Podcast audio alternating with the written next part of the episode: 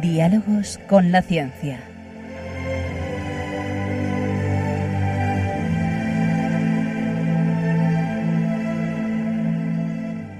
Dirigido por Javier Ángel Ramírez.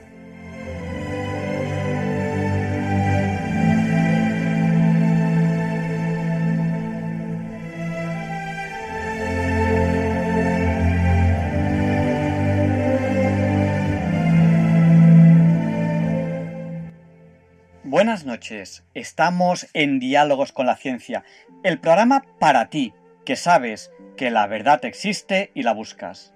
En Radio María, gracias a Dios, todos los viernes en sus dos primeras horas. Transmitimos para todo aquel que quiera escucharnos, en España a través de la frecuencia modulada y la televisión digital terrestre. Piensen en esta opción si ustedes viajan y no conocen la frecuencia del lugar al que ustedes van o si por lo que sea falla un repetidor de frecuencia modulada, porque sí, la tecnología a veces falla. Transmitimos también para todo el mundo a través de internet en www.radiomaria.es, donde además en esa página web tienen el podcast, el histórico de muchos programas de Radio María, muchos programas entre ellos de Diálogos con la Ciencia, o también en cualquier lugar del mundo a través del canal de YouTube Radio María España o a través de la app de la aplicación pensada fundamentalmente para dispositivos móviles Radio María España. Ustedes nos pidieron que hiciésemos otro programa en el que volviésemos a tratar el tema de vacunas. El programa estrella, por así decirlo, que hicimos sobre vacunas, lo pueden ustedes escuchar en el podcast en www.radiomaria.es, ir a podcast, ahí tienen un programa del 8 de enero de 2021 en el que estuvimos con varios expertos hablando sobre vacunas de manera muy profunda. Pero ustedes me pidieron la semana pasada que les hablase otra vez de vacunas. Bueno, pues hoy vamos a tener una entrevista en la cual vamos a hablar sobre esas vacunas. Quizás no va a ser un programa tan profundo como, como aquel del 8 de enero, pero creo que les va a encantar. Así que quédense con nosotros porque no solamente esa entrevista, sino que no van a encontrar un programa más variado en el dial. Saben que en cualquier momento del programa ustedes pueden contactar con nosotros. ¿Cómo? A través del WhatsApp. Nuestro WhatsApp es el del 8. Recuerden, 8 por 8, 64. Nuestro WhatsApp es el 64 9 71. Se lo repito, por si no tenían papel o bolígrafo a mano. 64 9 71. Muchos de ustedes están ya saludándonos en este WhatsApp, en el de Diálogos con la Ciencia, en el 64 9 Carmen y Pepe de Santander, José María y Mari Carmen de Valencia, Rosario de Sevilla, Inma de Zaragoza, Antonio de Galapagar, eh, Alexandra desde Almería, Julián de Badajoz, Teresa desde Baena, Córdoba, eh, desde Cali, Colombia, Juan Carlos, eh, Raquel también nos ha dicho de dónde, Pedro y Maite de Nules, Castellón, Mari Carmen de Bahillo, Palencia y muchas más personas. También Pilar de Coria, un fuerte abrazo. ¡Ay! Se me olvidó avisarles. Las autoridades sanitarias nos obligan a avisar de que Diálogos con la Ciencia es fuertemente adictivo. No podrán apagar la radio hasta que termine.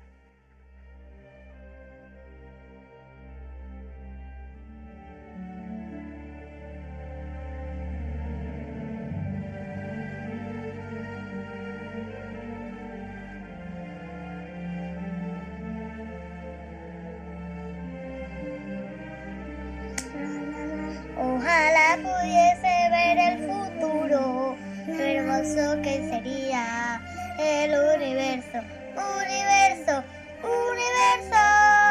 Los hermanos y familiares seguro que serían muy buenos. El mundo sonriente cantando de alegría. Gracias Padre Dios, gracias por la comida. Gracias Padre Dios por todo este mundo.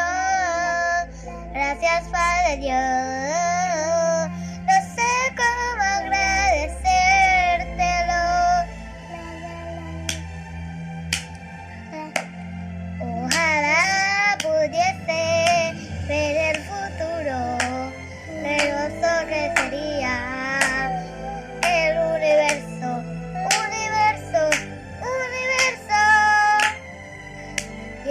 canción se termina así.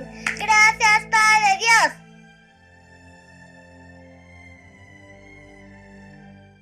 Ojalá pudiese ver el futuro. Ese es el deseo de estos niños. Pues aquí en Diálogos con la Ciencia, en Radio María, intentamos llegar a ese futuro, buscando la verdad. No decimos aquí tenemos la verdad, decimos el programa para ti, que sabes que la verdad existe, está ahí, existe y la buscas. Junto con nosotros, nosotros también, también buscamos la verdad. El camino, la verdad y la vida. Ruth, ¿qué viene ahora? Leonardo Daniel Pérez, de Madrid, presenta hoy la sección Pensar y Sentir, en la cual sigue con, la, con esa serie de cinco programas de cartas al diablo a su sobrino. Esperemos que disfruten de esta preciosa voz. Siendo ya faltando unos segundos para la hora Bond. Feliz hora Bond a todos, dentro de medio minuto más o menos.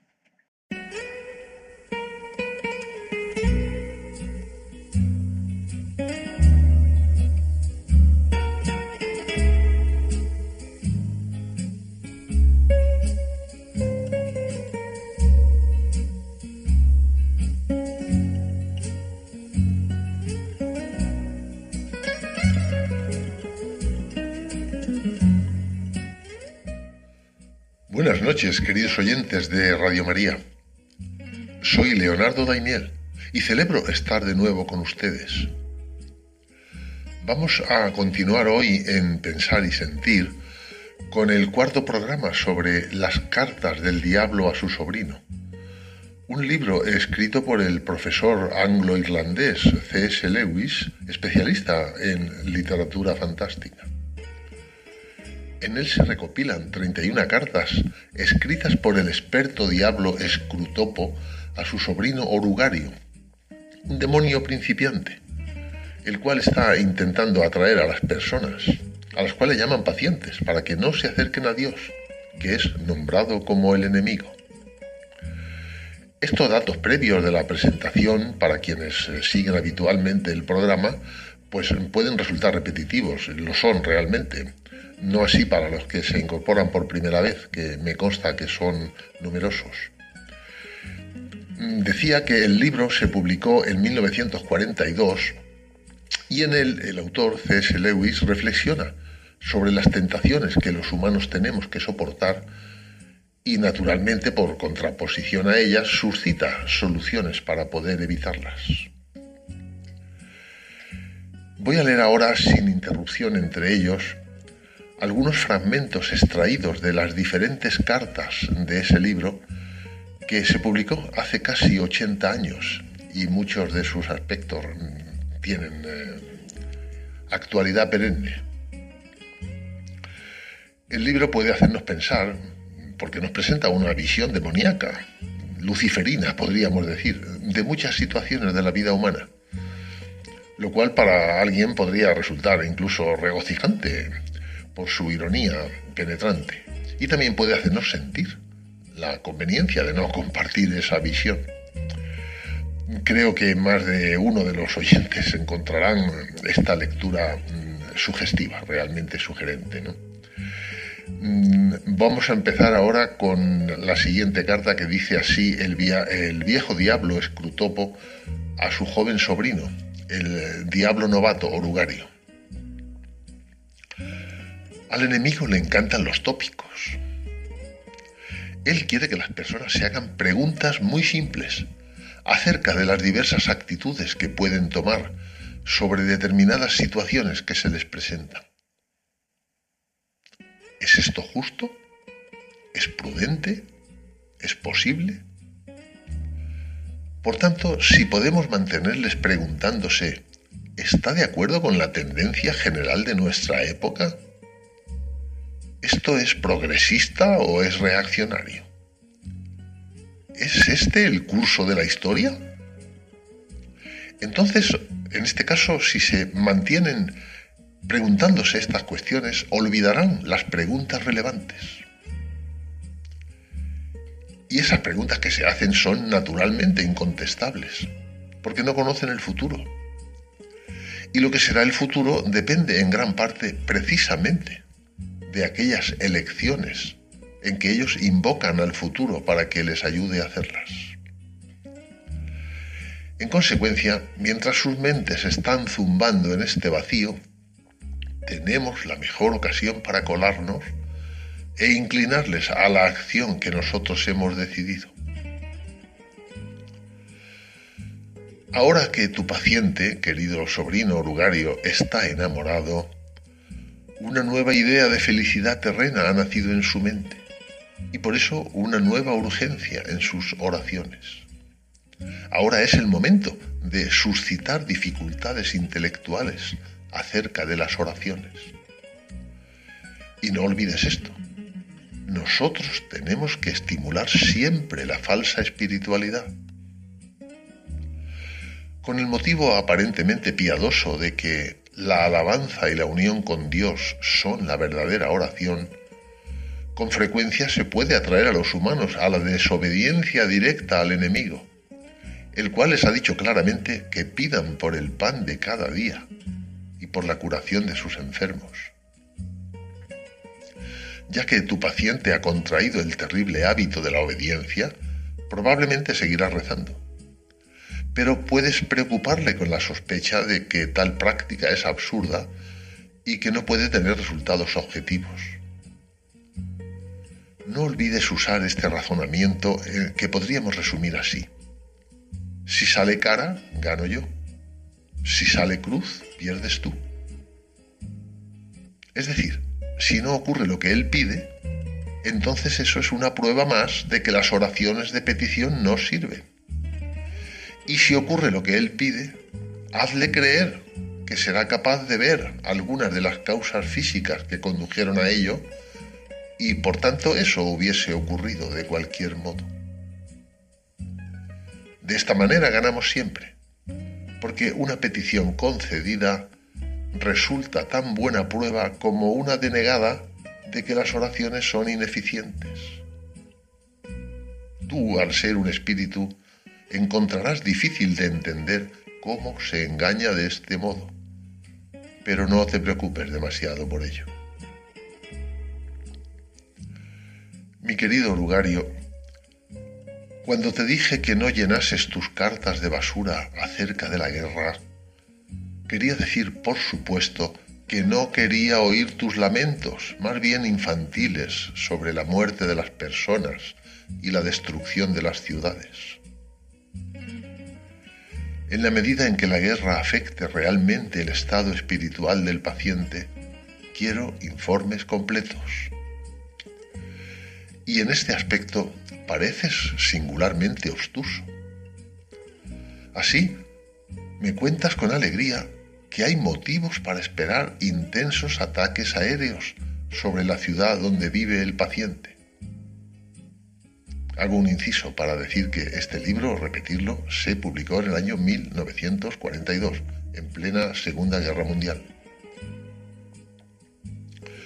Continúa así la carta de El Diablo a su sobrino. Y este es un ejemplo atroz de algo acerca de lo que ya me he lamentado. La facilidad con que olvidas la finalidad principal de tu goce inmediato del sufrimiento humano. ¿No sabes que las bombas matan a las personas? ¿No te das cuenta de que la muerte del paciente en este momento es precisamente lo que queremos evitar? ha escapado de los amigos mundanos con los que intentaste liarle.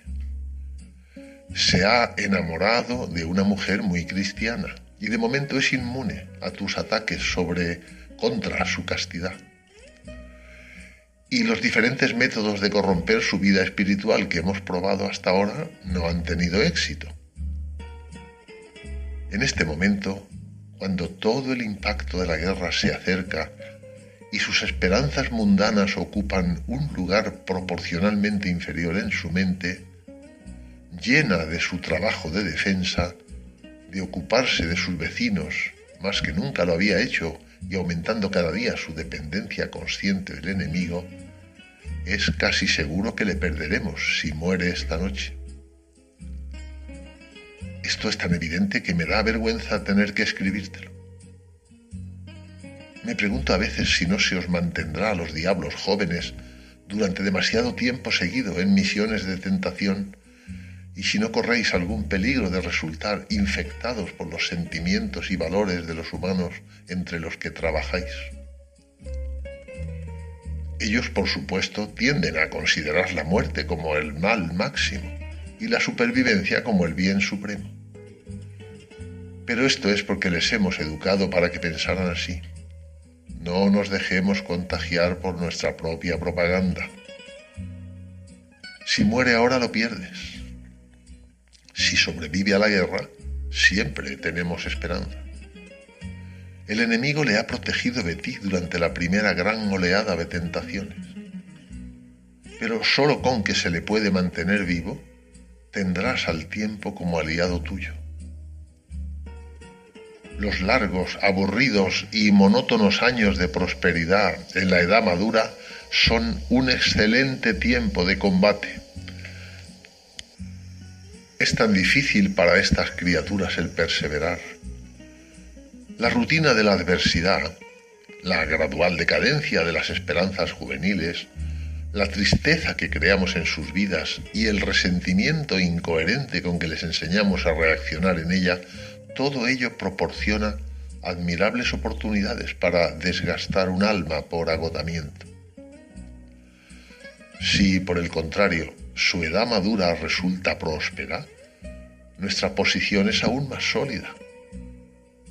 La prosperidad une a un humano con el mundo y le hace sentir que está encontrando su lugar en él, cuando en realidad es al revés. Es el mundo el que está encontrando su lugar en él.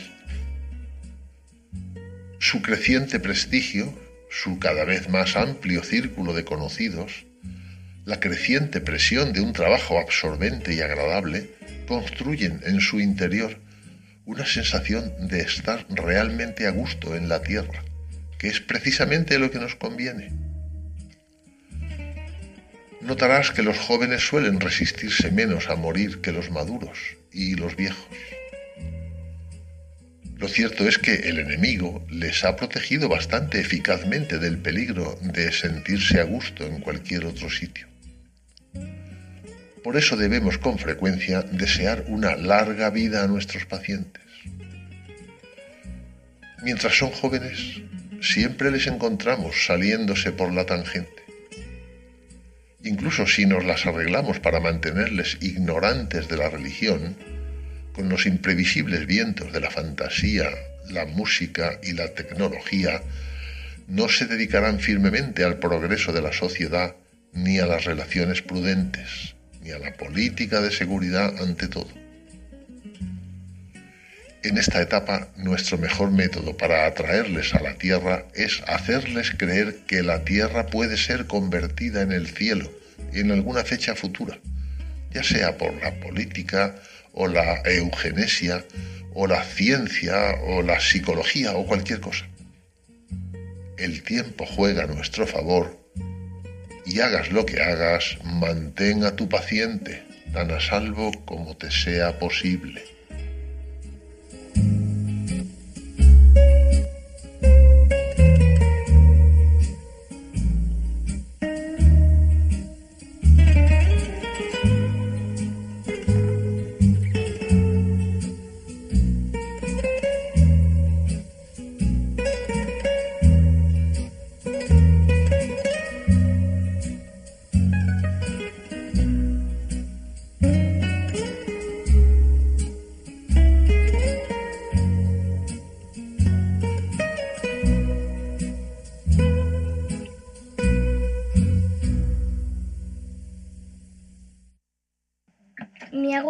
Mucho esta sección. Ahora que viene Teresa. Ahora viene la entrevista de la semana.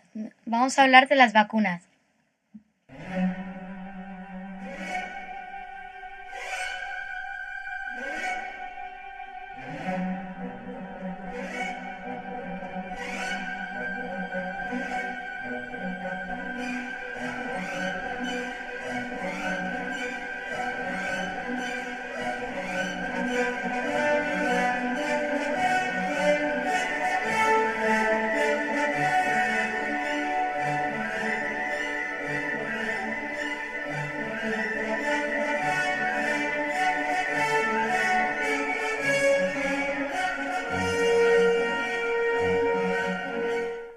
Como ustedes saben bien, esta es la sintonía con la que presentamos la entrevista de la semana. Y hoy es un placer decirles que tenemos aquí a Javier Pérez Castells. Él es catedrático de Química Orgánica, es divulgador científico, es responsable de la sección de ciencias El Debate de hoy. Eh, buenas noches, don Javier Pérez. Buenas noches. Buenas noches, Javier. Pues, a ver, eh, creo que estuvimos hablando eh, ya de vacunas anteriormente con usted aquí en Diálogos con la Ciencia, pero ya ha pasado un tiempo desde aquel programa que, si no me equivoco, fue en enero, lo pueden ustedes escuchar, el 5 de enero, y, y ahora ya ha pasado un tiempo, ya estamos en verano, han pasado prácticamente, bueno, ya medio año, más de medio año, y la pregunta que nos tenemos que hacer, el título de esa entrevista podría ser, ¿qué estamos aprendiendo en 2021 sobre vacunas COVID? Y ahí hay mucho que decir. ¿Por dónde empezamos? Eh, por ejemplo, podemos empezar con las vacunas que estamos eh, utilizando ahora mismo en España y en el mundo entero. ¿Han respondido a las expectativas?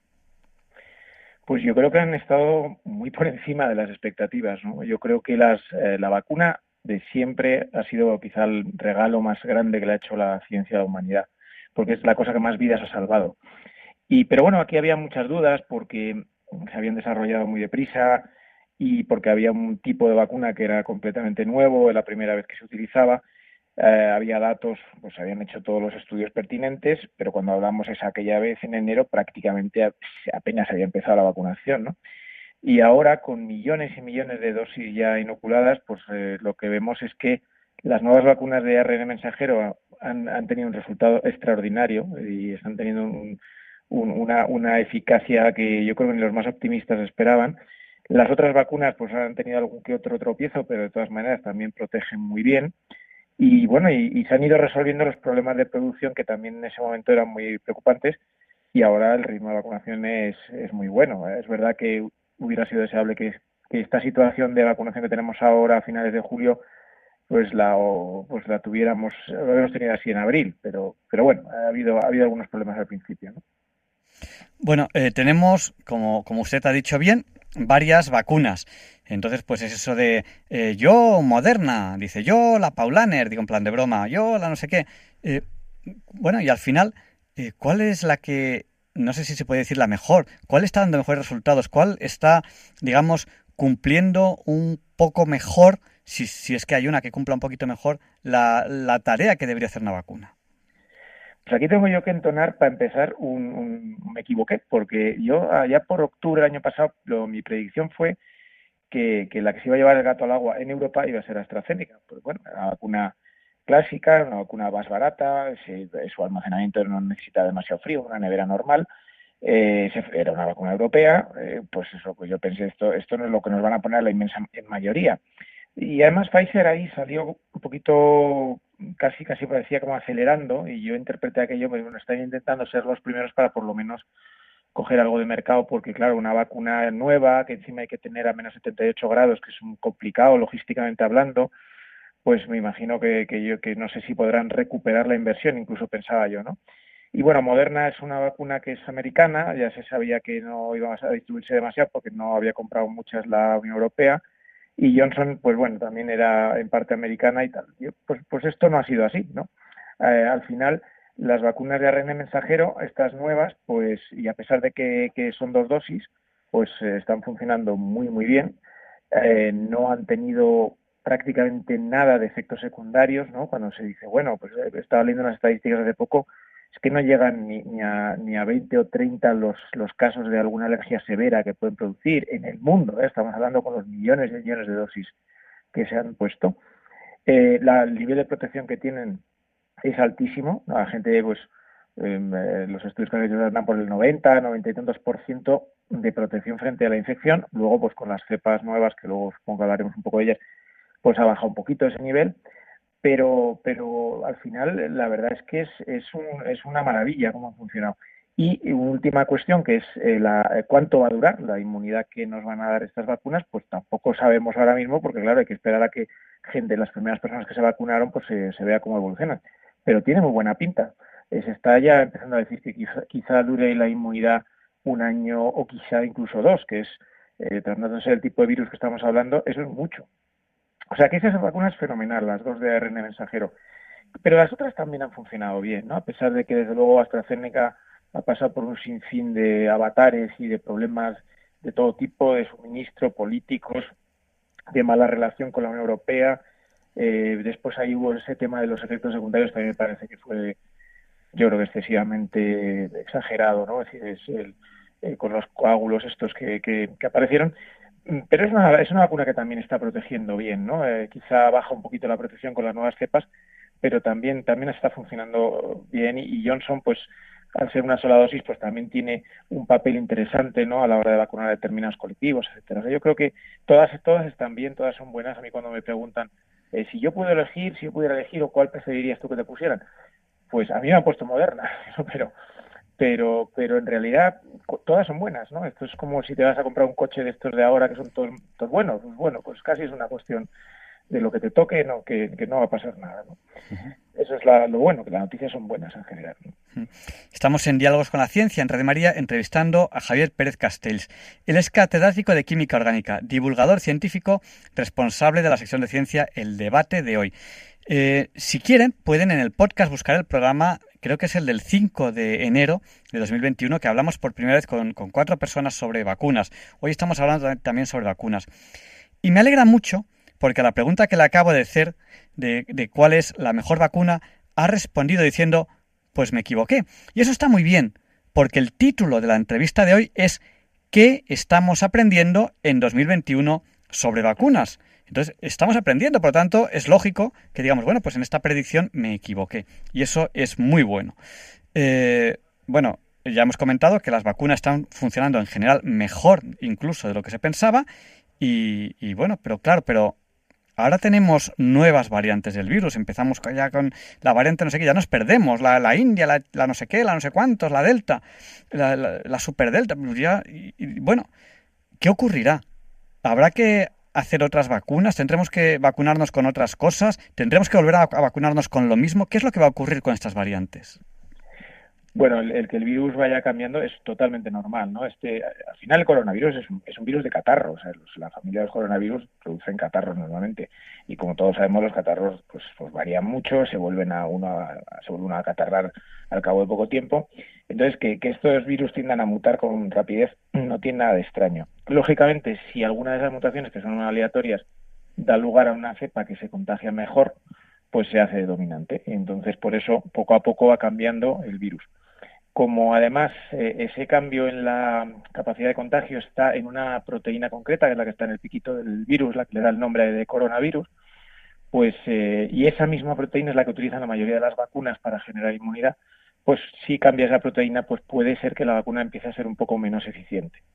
Bueno, de ahí a que la vacuna no sirva para nada, hay muchísimo camino, muchísimo, porque la pérdida de eficiencia puede ser que el nivel de protección baje unos puntos porcentualmente, pero el nivel de protección frente a la infección. Realmente lo que más nos debe interesar ahora es el nivel de protección frente a la enfermedad grave, frente a al ir al hospital, por supuesto frente a, la UCI o al fallecimiento, ¿no? Y ahí sigue siendo muy alto. O sea, yo tengo ya algunos conocidos que se han infectado habiendo estado estando vacunados, pero normalmente pasan la enfermedad de forma muy leve. Bueno, pues podría llegar a pasar que al cabo de ya más tiempo el virus continúe su proceso de mutación y ya la vacuna empieza a ser muy, muy poco eficiente. En ese punto, con la tecnología que hemos desarrollado, porque claro, toda esta, toda esta tecnología estos dos años ha sido un, crecimiento exponencial, ¿no? Esto es un poco, como se decía antiguamente, en los periodos de guerra, ¿no? Que las, que las aplicaciones tecnológicas se desarrollaban muchísimo. Aquí ha sido el mundo de las vacunas, el mundo de la virología, el que se ha desarrollado de una manera extraordinaria. Pues ahora tenemos mucha más facilidad para hacer una modificación de la vacuna, eh, preparar una, vacuna modificada y, pues a lo mejor inocular una dosis, no serían dos, sería una dosis adicional, eh, después dentro de unos meses. Pudiera hacer falta. Bueno, yo veo a la Pfizer muy entusiasmada diciendo que va a hacer falta vacunarse todos los años, pero no creo que, que lleguemos a tanto.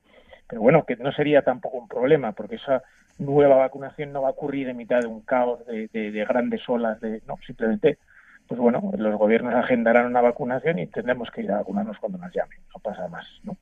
Así que yo creo que eso es, eso es, forma parte del devenir normal de la, pandemia. Usted acaba de decir eh, los gobiernos agendarán una vacunación y tendremos que irnos a vacunar cuando nos llamen. Bueno, se, agendó una, vacunación, es decir, se, se, hizo un orden, un orden de vacunación, que aquí, por lo menos aquí en España, pues empezaba de los mayores a los más jóvenes. Eh, recientemente se ha dado un salto y se ha pasado de, mediana edad a los más jóvenes de todos. Bueno, está ya un poco, ahora ya que se vacune quien, quien quiera. bueno, en, otros países ha sido un poco diferente. Eh, hay países que han tenido diferente orden de, de, vacunación. Y, y, bueno, si el título de la entrevista de hoy es ¿Qué estamos aprendiendo en 2021 sobre vacunas COVID? En este aspecto, ¿qué estamos aprendiendo? ¿El orden de vacunación, por ejemplo, aquí en España, el que hemos tenido, ha sido el correcto? ¿Debemos aprender algo de algún país diferente que haya hecho un orden distinto al nuestro? Mm, ¿Qué podemos decir respecto a este orden de vacunación? Pues lo hemos hecho bastante bien, pero al final hemos metido un poco la pata. Vamos a, vamos a ver. Hubo una cierta discusión eh, allá por pues, enero o diciembre sobre quién deberían ser los primeros en vacunarse. Bueno, más o menos había consenso sobre que evidentemente el personal sanitario, etcétera, deben ser los primeros.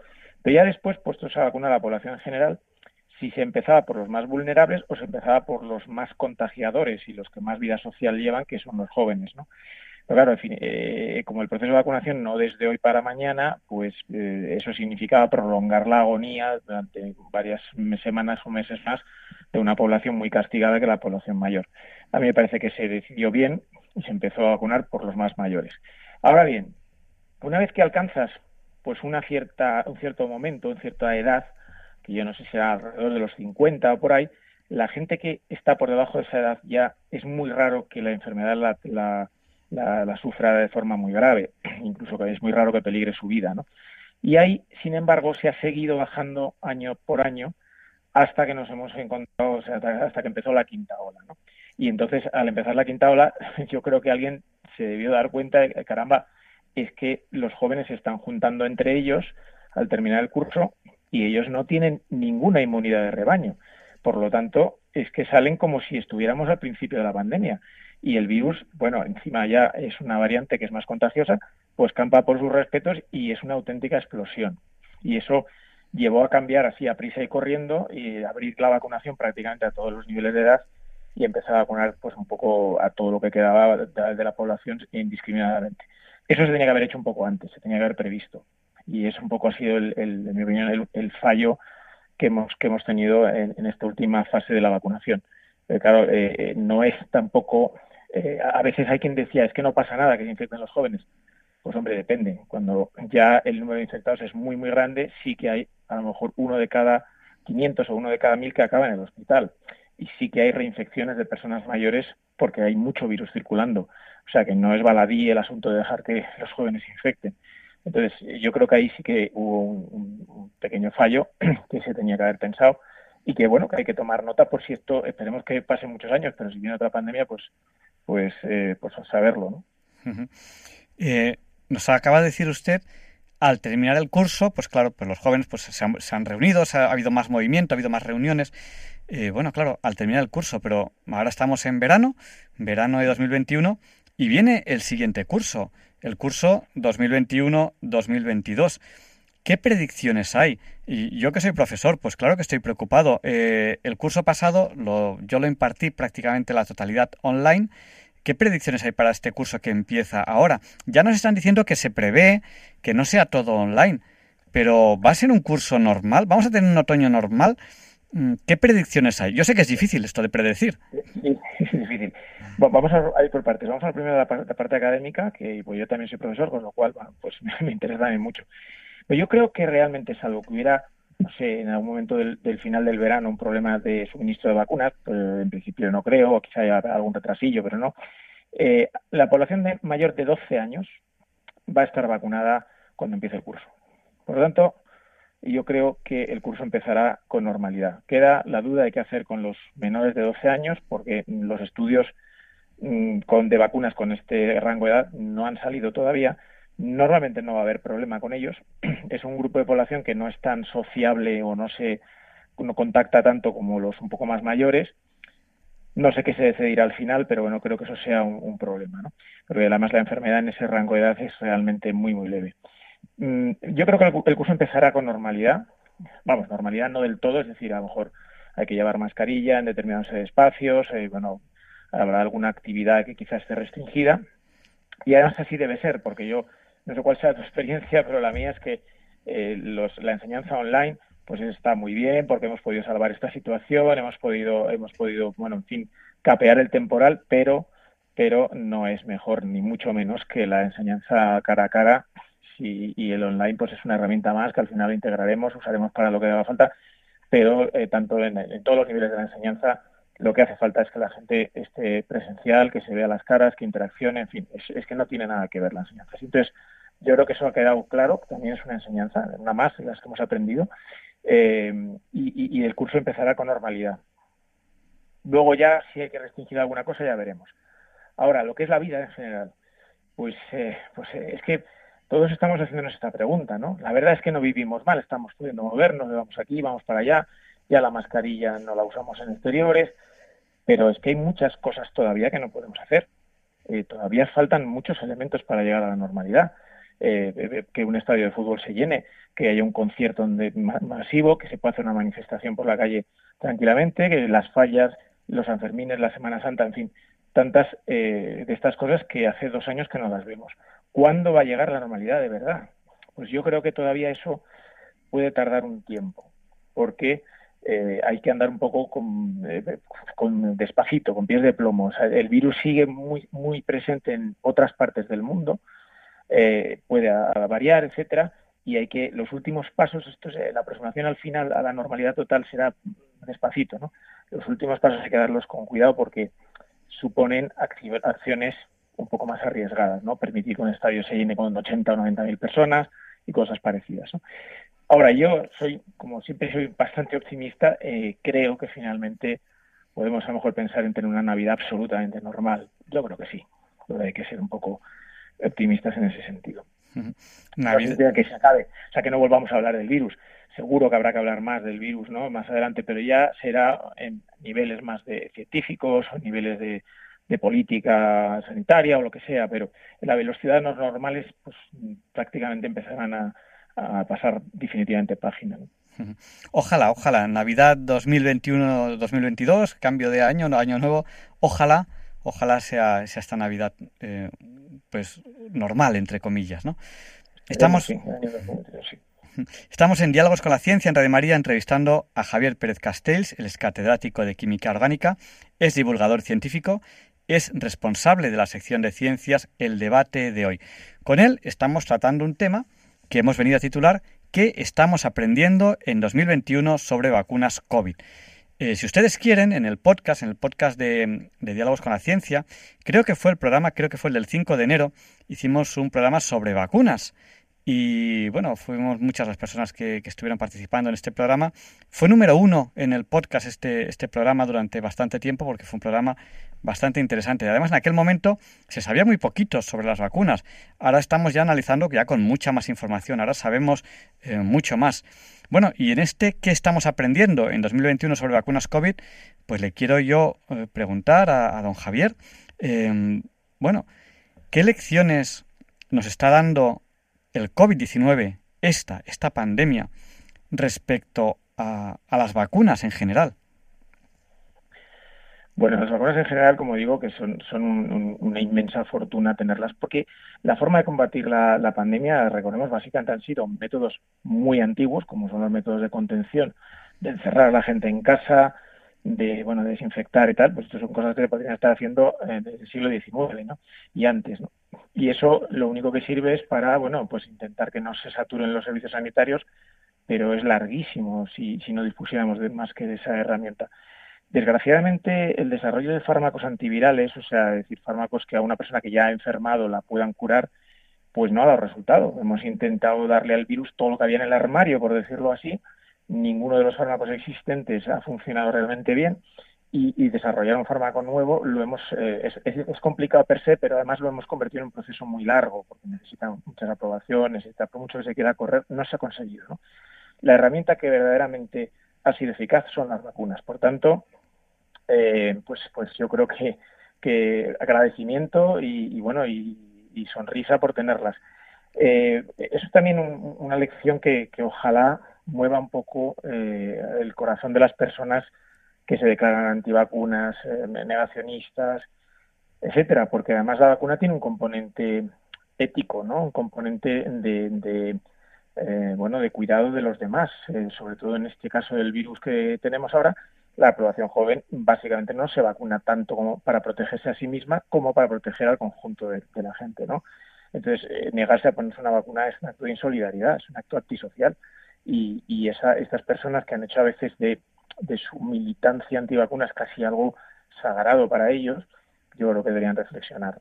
Es insostenible ya esos argumentos que, que se oían, eh, pues eso, en, enero cuando estábamos hablando en aquel programa, eh, pues ahora que ya se ha vacunado tantísima gente y hemos visto los resultados buenos y los escasísimos problemas que ha habido eh, por las vacunas, pues yo creo que, eso ojalá fuera otra de otro beneficio, otra de las de estas cosas buenas que se sacan de las crisis, el que pues estos colectivos antivacunas, que en España la verdad que son pocos, son, escasos, pero que en otros países eh, pues son, son, son muy, muy numerosos, pues cambien, ¿no? Cambien y ese, problema se solucione. Ahora hemos visto esto. Esto es una, una, una de las cosas. Eh, pero, pero bueno, que, que aparte de, de, eso, pues la pandemia nos trae muchísimas enseñanzas. Yo, yo es que soy, quiero decir, Creo que en las situaciones, la pandemia no la podemos evitar, está ahí, ha producido muchísimo sufrimiento, mucho dolor. Nuestra única posibilidad es, eh, con esta situación que tenemos y que no podemos evitar, sacar lo mejor de la misma. Entonces, pues, por eso soy optimista y intento fijar un poco en las cosas que hemos aprendido. Antes hemos mencionado en la enseñanza la cantidad de herramientas, el teletrabajo que hemos desarrollado en estos, en estos meses, eh, la visión de hermanamiento mundial que ha habido que es también muy importante, ¿no? El darnos cuenta que esto es una amenaza global, que ya no podemos estar diciendo yo me voy a solucionar mi problema y que los demás eh, países pues que se apañen, ¿no? Es decir, que, esa sensación de familia humana que se ha visto en este en este tiempo que también es algo muy positivo. ha habido muchas cosas que yo creo que, que hemos aprendido para bien eh, como, como vamos como sociedad, ¿no? Eh, yo, he reflexionado mucho personalmente sobre estos movimientos anti, antivacunas. Em, yo he llegado a la conclusión, y puede que esté equivocado, de que, bueno, el hombre en sí es un animal bastante gregario, ¿no? O sea, esto yo, pues no sé, yo, yo soy eh, futbolístico, no me gusta mucho el fútbol, pero yo veo que, que la gente pues es, eh, le gusta estar en el grupo, en su equipo, y es aférrimo de su equipo. Y, da igual si marca, si, lo hace bien, si lo hace mal, él es de su equipo, ¿no? Eh, quizás, quizás, no solo con, con, este tema de las vacunas, sino con otros temas también, uno es, es de lo suyo, eh, los míos, los míos. Y a lo mejor se olvida un poco de, de, la realidad que hay alrededor y hay que mirar un poco la, la realidad, ¿no? a veces, a veces no, no buscamos tanto la verdad, sino como justificar el por qué pertenecemos a ese grupo. No, no, yo es que soy de este equipo de fútbol por esto, esto. Entonces buscamos más el, autojustificarnos y quizá, quizá eso ha dado alas a los pocos movimientos antivacunas que hay en España, pero por pocos que sean, desde mi punto de vista, son, son graves, ¿no? Em, yo pues hay cosas que no sé, pues evidentemente, pues porque el conocimiento es muy amplio y muy vago. Y cuando alguien de estos me plantea, pues depende de qué cosas, pues yo hay, cosas que no sé y, no sé responder. Yo, a mí hubo un momento, un momento en que ya fue cuando dije, hasta aquí, que es cuando ya se empezó a decir que se te pegaban los tenedores. Eh, digo, mira, hasta aquí. O sea, yo puede que haya cosas de las que yo sepa más o puede que haya cosas de las que yo sepa menos. Pero, perdón por la expresión, yo soy cinturón negro en electromagnetismo. O sea, no hay absolutamente nada que se pueda inyectar a una persona que se le peguen los tenedores. Eso es absolutamente imposible. Entonces a mí me hizo mucha gracia porque corrían por ahí fotografías de gente con tenedores pegados y tal. Yo cogí a mi niña y digo, ven para acá, ven para acá. Y cogí un tenedor de metal, se lo puse en la espalda, apreté un poquito y evidentemente se le quedó pegado. y cogí otro de plástico, apreté un poquito y se le quedó también pegado, evidentemente. Entonces cogí, le hice la foto y la difundí. Dije, esta es mi niña que se le pegan los tenedores, pero está tan, tan, tan, tan magnetizada que se le pegan también los de plástico. Y esto antes de vacunarla. Imagínense usted cuando la vacunemos. O sea, yo ahí fue cuando, cuando dije hasta aquí. Bueno, ¿qué va a pasar con estos movimientos antivacunas? Pero antes de hacerle la pregunta, sí que quiero dar un aviso a nuestros oyentes. Tenemos que buscar de verdad la verdad y no tenemos que caer en, ciertos engaños, porque cuando caemos en ciertos, en ciertos engaños es cuando nos autodesacreditamos. O sea, cuando ya uno va justificando cosas que son tan alejadas de la realidad, tan alejadas del punto de vista científico, ya nos desacreditamos. O sea, puede haber cosas que tengan una lógica. Una duda sobre, sobre ciertos efectos a largo plazo, pues es normal, es lógico. Pero de ahí a creer ciertas cosas que son científicamente hablando imposible, que nos colocan nanorobots, pero si es que la tecnología que hay hoy en día está muy, muy, muy, muy lejos de poder hacer eso. Eso es, ciencia ficción, pero ciencia ficción muy, muy, muy lejana. Entonces hay que, hay que tener mucho cuidado con eso. ¿Qué va a pasar con esos antivacunas? ¿Qué, qué, puede, ¿Qué, puede, pasar con esta gente? Yo tengo miedo de que, de que luego derivan en otra cosa, derivan en anti... a saber qué, ¿no?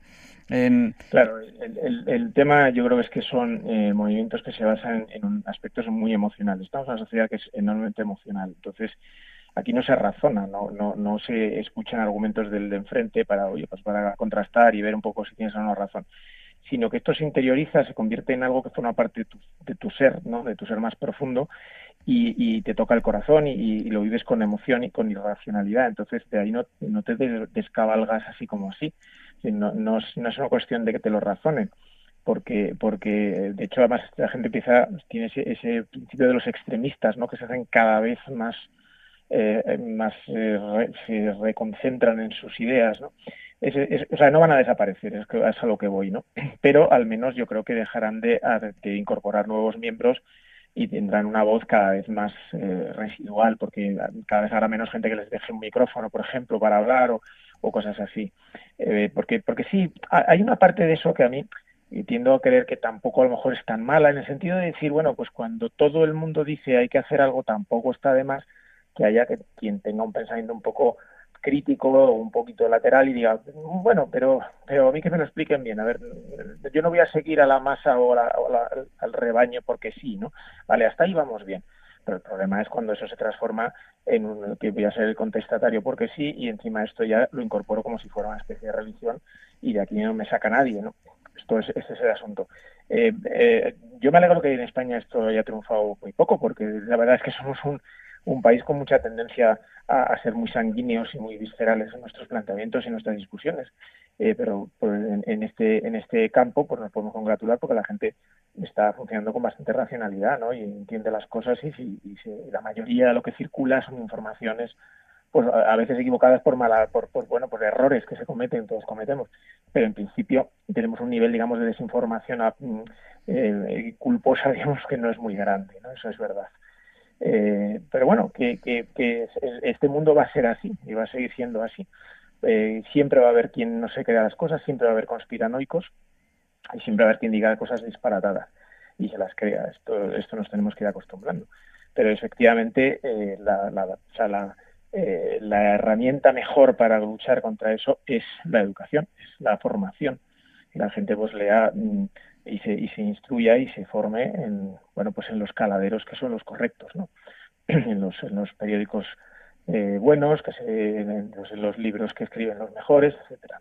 Es el, esto está inventado, digamos, ¿no? Sí, yo, yo creo que a mí no me gusta la palabra negacionista porque parece como, como algo despectivo y sin embargo el negacionismo en sí no es malo. Es decir, el poner en duda eh, las cosas es una actitud científica. Em, todos los grandes científicos han sido negacionistas, ¿no? O sea, Galileo tuvo que negar lo que en aquel momento, pero tiene que haber una, base detrás, tiene que haber una base detrás, ¿no? Entonces, eh, y desde luego tiene que haber un conocimiento. Por eso es tan importante, eh, pues, estudiar para que no nos puedan tomar el pelo porque hay cosas que es que simplemente, bueno, pues un, un, poco un conocimiento de fondo. Y luego además está el efecto Uri Geller, ¿no? Yo, lo de los tenedores es el efecto Uri Geller. Es decir, es decir, ¿Quién tiene un reloj estropeado en su cajón? Y tal, pues, pues a, lo mejor no estaba tan, tan, tan estropeado el reloj y de, y de 100.000 personas que le dan cuerda, pues hay 20 relojes que se ponen en marcha porque no estaban tan, tan estropeados, a lo mejor funcionan 10 días o, 10 horas. Y entonces llamas a la televisión y dices, es que mi reloj está funcionando, viva Uri Geller. Es un poco eso, ¿no? A ver a quién se le pega el tenedor. Pues es que nuestra piel eh, pues, pues tiene, pues, pues, pues sudamos y tiene, tiene ciertos, ciertas cosas que, bueno, si aprietas un objeto se queda pegado. Y es que es así. Entonces... Sí, bueno, eso hay que tomárselo, yo creo que, vamos, yo al menos me lo tomo un poco a broma y no, no sé, me, eh, me han llegado fotos de estas, ¿no? Hace no mucho hubo otro experimento de este tipo, que si ponías una escoba de pie a no sé qué hora y luego resulta que es que la escoba se puede poner de pie donde quieras y cuando quieras. Si haces un movimiento concreto se queda de pie. Y en esto pasa lo, que tú has dicho, es decir, eh, es que me vacuné y se me pegan los tenedores. Bueno, pues que aunque no tuvieras vacunado, un tenedor es fácil que se quede pegado a la piel y, no es una cuestión magnética, efectivamente. Porque además, bueno, normalmente los tenedores no están hechos de, tienen mucho metal magnético, es más de aluminio y eso que no, que no se ve atraído por los imanes. Pero bueno, que, la, o sea, que, que si vamos a hacer una gracia y reírnos, bueno, vale, bien además cuando hay alguien que se lo toma en serio. No, muchas, muchas personas se, lo han creído, ¿eh? Y por eso hay que tener unas nociones. ¿Qué, ¿Qué, ocurre? Que electromagnetismo, no hay tanta gente en España que de verdad sepa de electromagnetismo. O sea, la gente se cree que los imanes atraen a todos los metales. Pues no, pues no. Eh, prácticamente que de verdad se pueda notar mucho el hierro y poco más. O sea, hay, diamagnéticos, eh, paramagnéticos, ferromagnéticos, pero los que se puedan notar, los ferromagnéticos y poco más. O sea, ahí estamos en sota, el sota caballo rey. Bueno, eh, y una, una, última pregunta. Yo, yo, he venido aquí a hablar, hablar de mi libro y tal. ¿Y de la vacuna española? Porque esta es la nuestra. Ah, sí, sí, sí. Bueno, pues a ver, eh, hemos hablado de cuatro vacunas que son las que están aprobadas en España, pero hay muchas, muchas más que están en distintas fases de desarrollo y que no solo son de estas dos tipos que tenemos ahora, porque también hay otras formas de hacer vacunas, ¿no? Bueno, pues hay, tres vacunas españolas. Eh, yo hay una que la he seguido un poco menos, pero dos de ellas que se desarrollan en el Centro Nacional de Biotecnología aquí en Madrid. Eh, además, bueno, curiosamente los desarrollan dos ilustres jubilados, que son el profesor Juanes y el profesor Mariano Esteban que, estaban ya prácticamente pues, pues en su casa, no sé si se habían acabado de jubilar, pero han vuelto al laboratorio y se han puesto a trabajar como locos en desarrollar estas vacunas.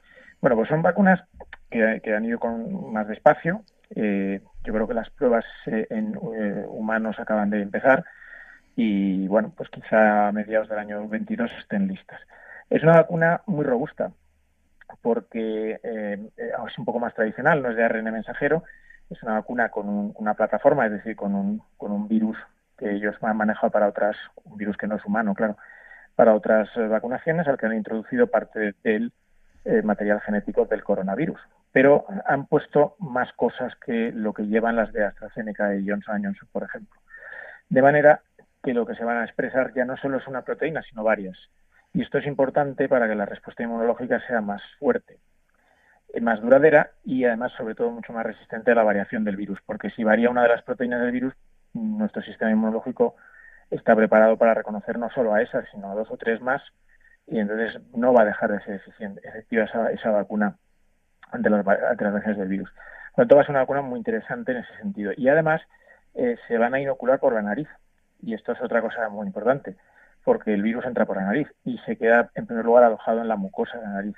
Las vacunas actuales lo que te hacen es inyectarlas, con lo cual, bueno, pues el sistema inmunológico circula por la sangre fundamentalmente, pero eh, si tú te, si tú respiras ese, el virus, el virus sí que llega a tu mucosa, ahí no tienes, ahí no tienes anticuerpos.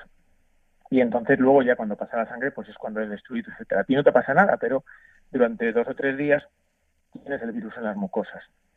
Y eso hace que las, las personas vacunadas pudieran llegar a contagiar.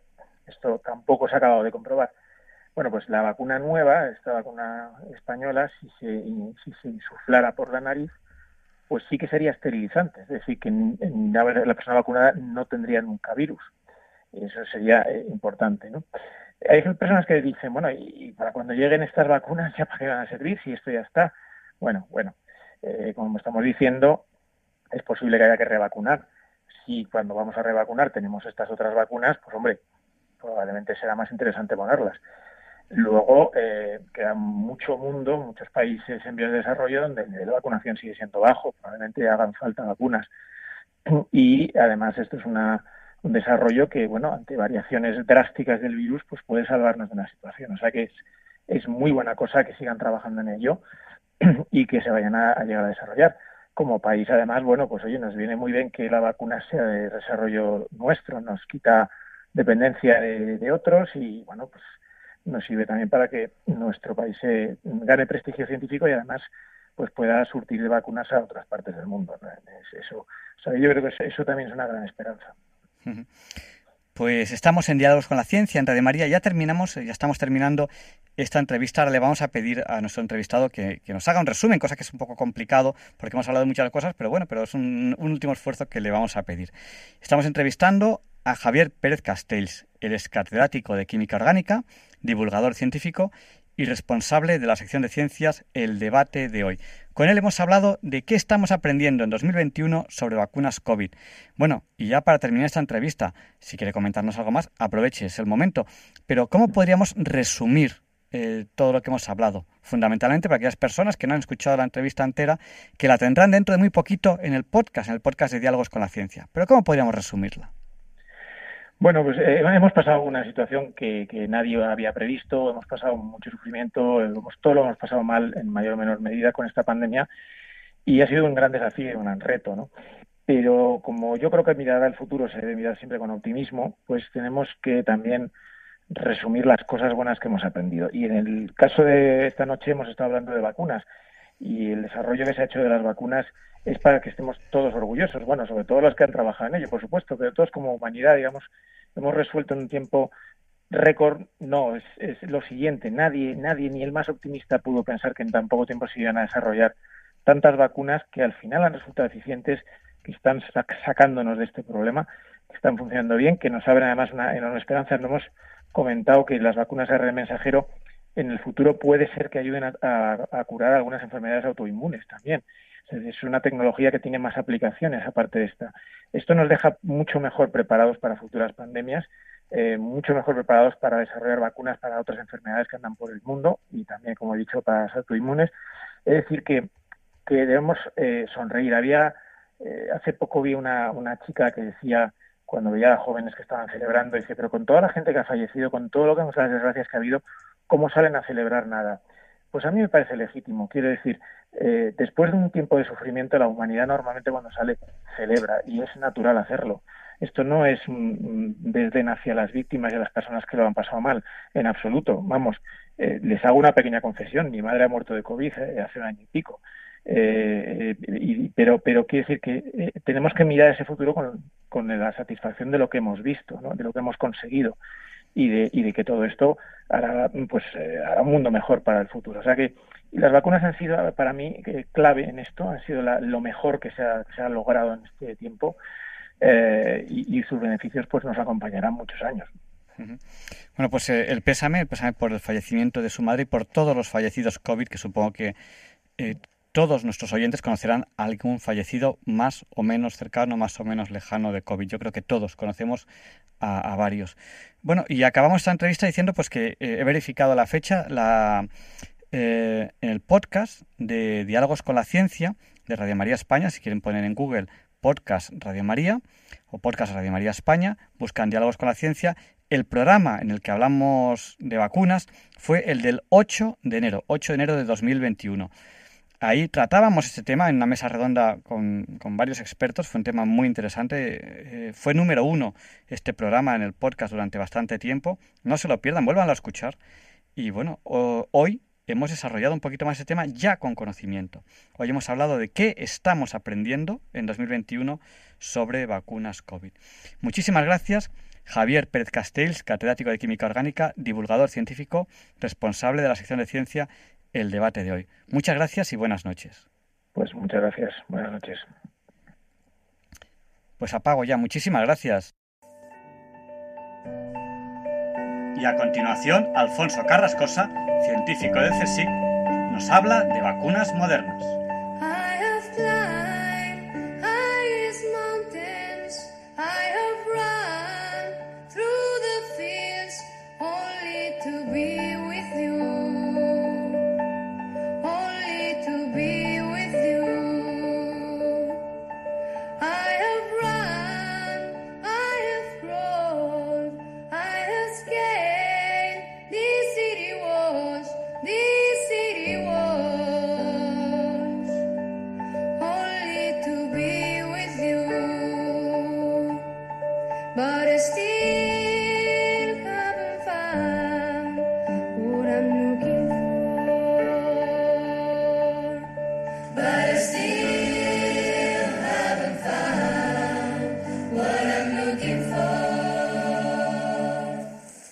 ¿Qué tal, queridos oyentes de Radio María?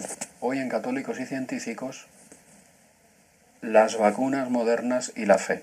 Estamos hablando de este tema porque entendemos que bueno, la coyuntura lo propicia, puede ser interesante que reflexionemos sobre una realidad tan sumamente eh, patente como la actual de la COVID-19, que nos pueda ayudar a descubrir la riqueza del cristianismo, la riqueza de la fe que profesamos, para que nos gloriemos más si cabe en ella, porque si ciertamente se han cometido errores y todos somos pecadores, etcétera, que es verdad, pues no es menos cierto que ha habido unos aciertos enormes en el transcurso de la historia de la Iglesia. Lo veíamos como pues se iniciaba su relación con el Imperio Romano en torno a las epidemias, llamándole la atención a los paganos como los cristianos trataban a sus enfermos.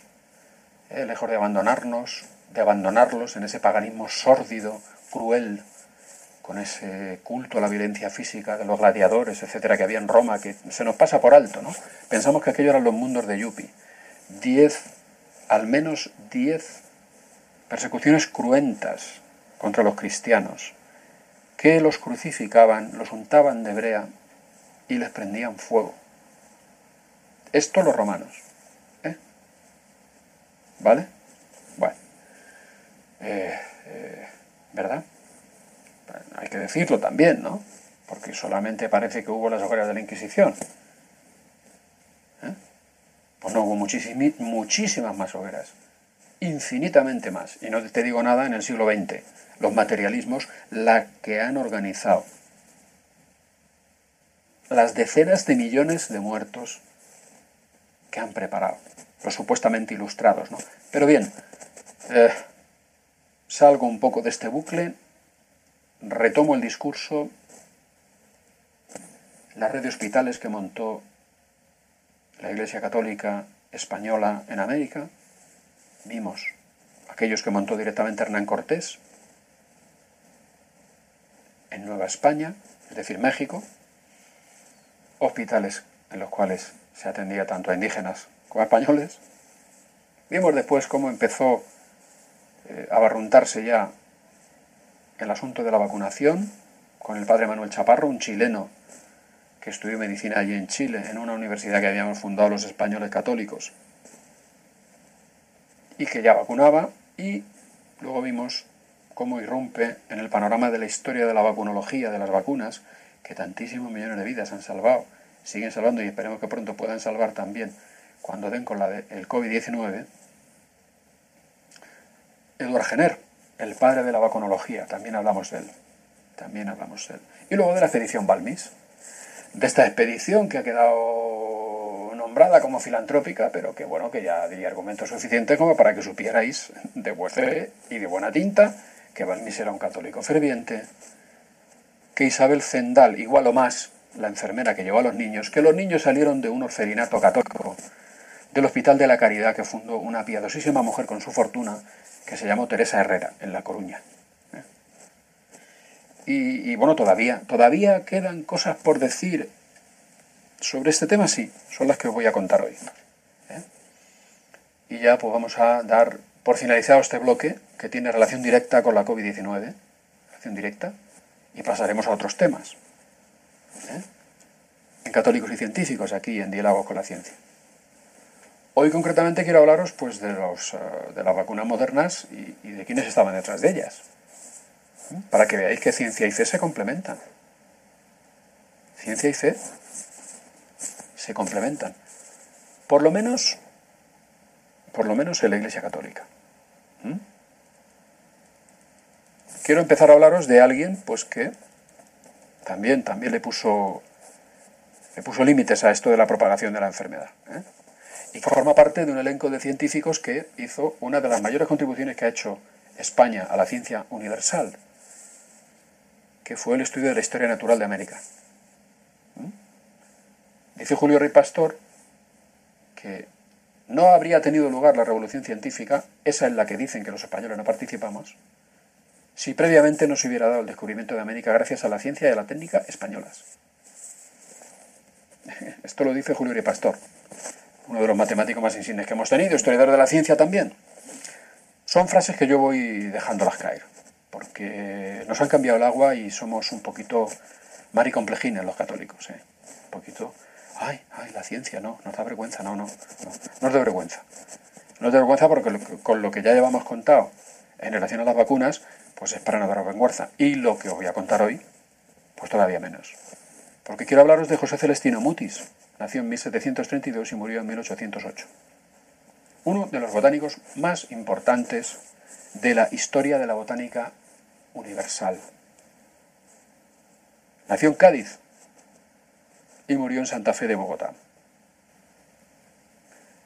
Este señor fue un cura católico que se autodefinió a sí mismo como sacerdote de Dios y de la naturaleza. ¿Mm? Eh, recibió el orden sacerdotal a los 40 años. Estuvo en los billetes de 2.000 pesetas, los que se acuerden. Estaba con una lupa mirando una plantita. No se veía muy bien que era cura, pero bueno, ya os lo digo yo. Y dice que se ordenó, ¿sabéis para qué dice él mismo que se ordenó, sacerdote? Para mejor servir a Dios y a los hombres. ¿Mm? En su necrológica, su biógrafo Caldas dijo, contemplando la naturaleza elevaba su espíritu a su autor, al que adoraba. Bueno. Pues su sacerdocio lo ejerció con toda caridad. ¿Mm? Fue el español que más relación tuvo este cura católico, para que veáis que ciencia y fe son compatibles, con Linneo, ¿Mm? el padre de la nomenclatura internacional de los seres vivos, Linneo. Carl von Linné.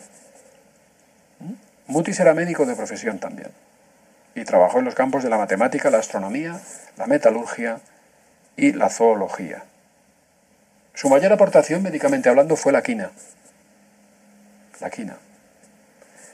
Eh, se dice de la quina que fue para la medicina lo que la pólvora para la guerra. Y fue de utilidad para combatir el paludismo, la malaria. ¿Vale? Bueno, pues la quina la descubrió este sacerdote católico. ¿Eh? Los católicos en primera línea en el combate contra la enfermedad. No está mal. Vamos, a mí me parece que no está mal recordarlo en este momento. Otro católico importante, también preocupado por hacer frente a las enfermedades, para aliviar a la humanidad del sufrimiento que Dios nuestro Señor, pues no va a abolir porque nos es imprescindible. Se ha dicho, se habla mucho de esta, de la COVID-19, se han dicho cosas muy interesantes. ¿eh?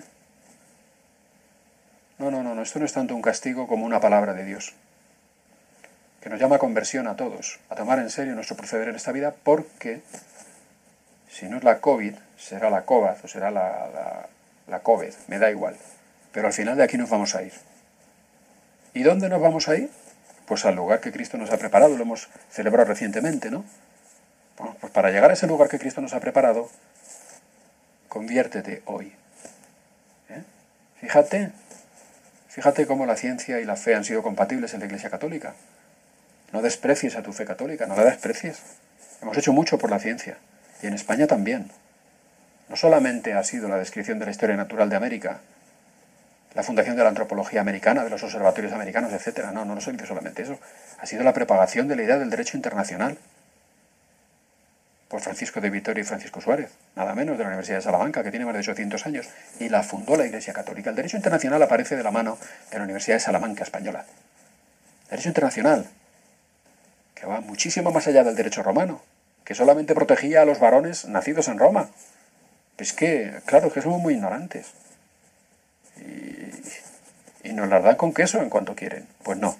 Bueno, pues este segundo personaje importante, en cuanto a vacunación moderna se refiere, es el médico Juan Carlos Finlay, nacido en 1833 y fallecido en 1915 en Cuba, hijo de escocés, médico epidemiólogo y microbiólogo.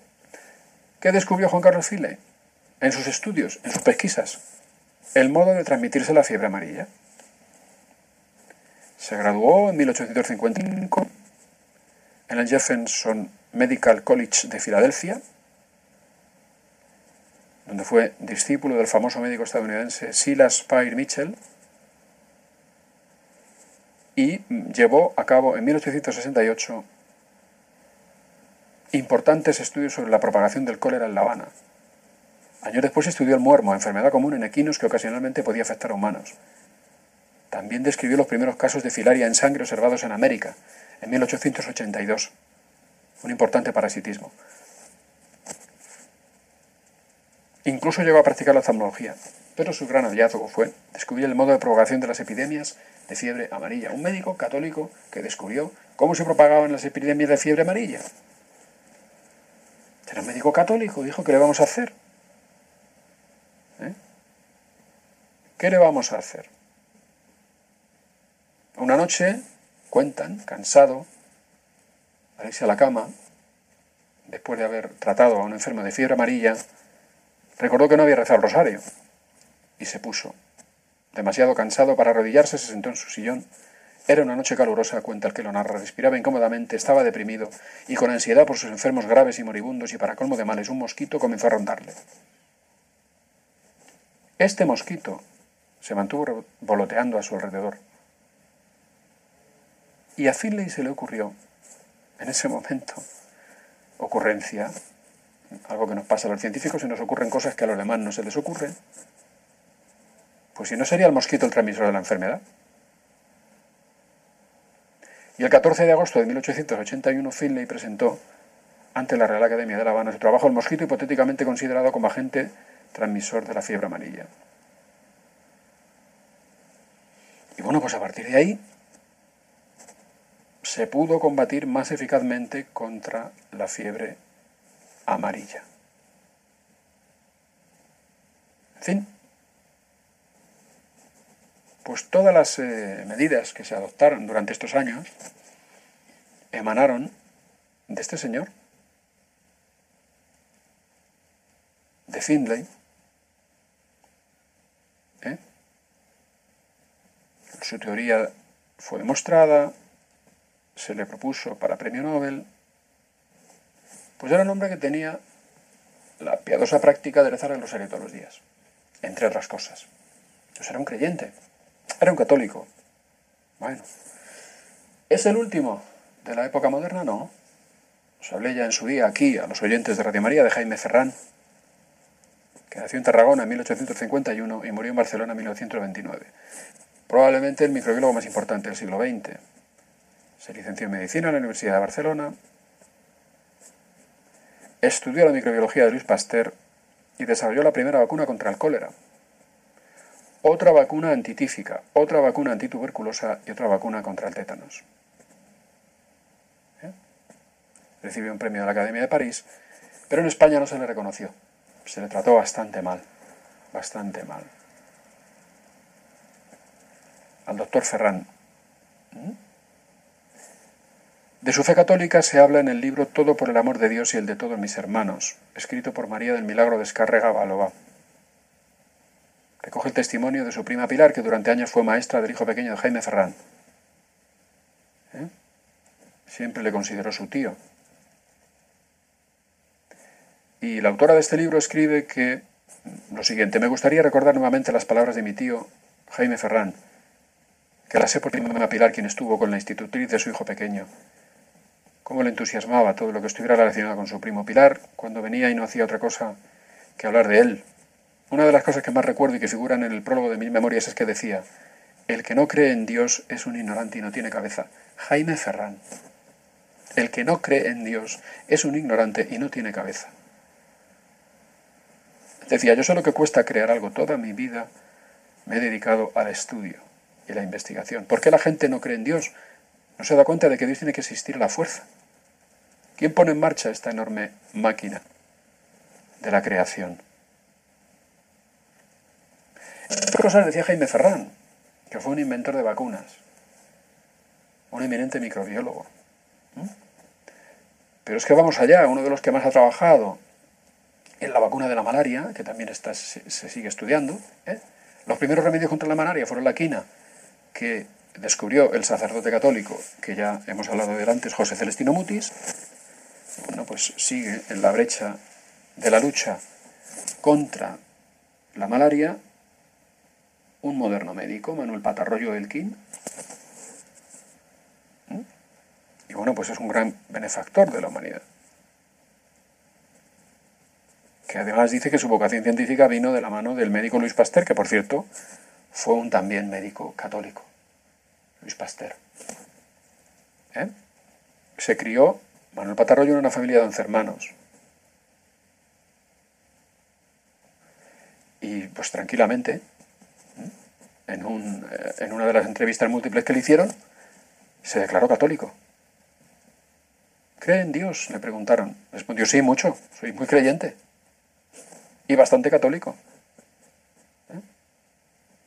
Todos los días desnudo debajo de la ducha de rodillas le ruego a Dios que me muestre el camino para dar con la vacuna de la malaria. Manuel Elkin Patarroyo. Es que las cosas hay que, hay que saberlas.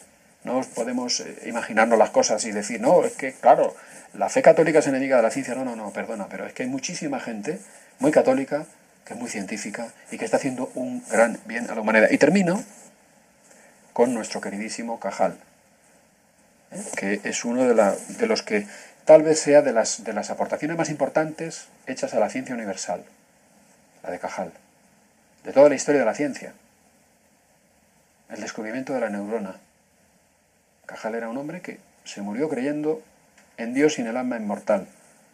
Es verdad que se formó como católico y no como agnóstico ni, ni, como, ni en la institución libre de enseñanza, estudió los escolapios de Jaca, eh, religión en la escuela, etcétera, o sea, y fue premio Nobel, ¿verdad? O sea, que, que no, está, no está reñido, que no, que insisto, que no está reñida la ciencia con la fe.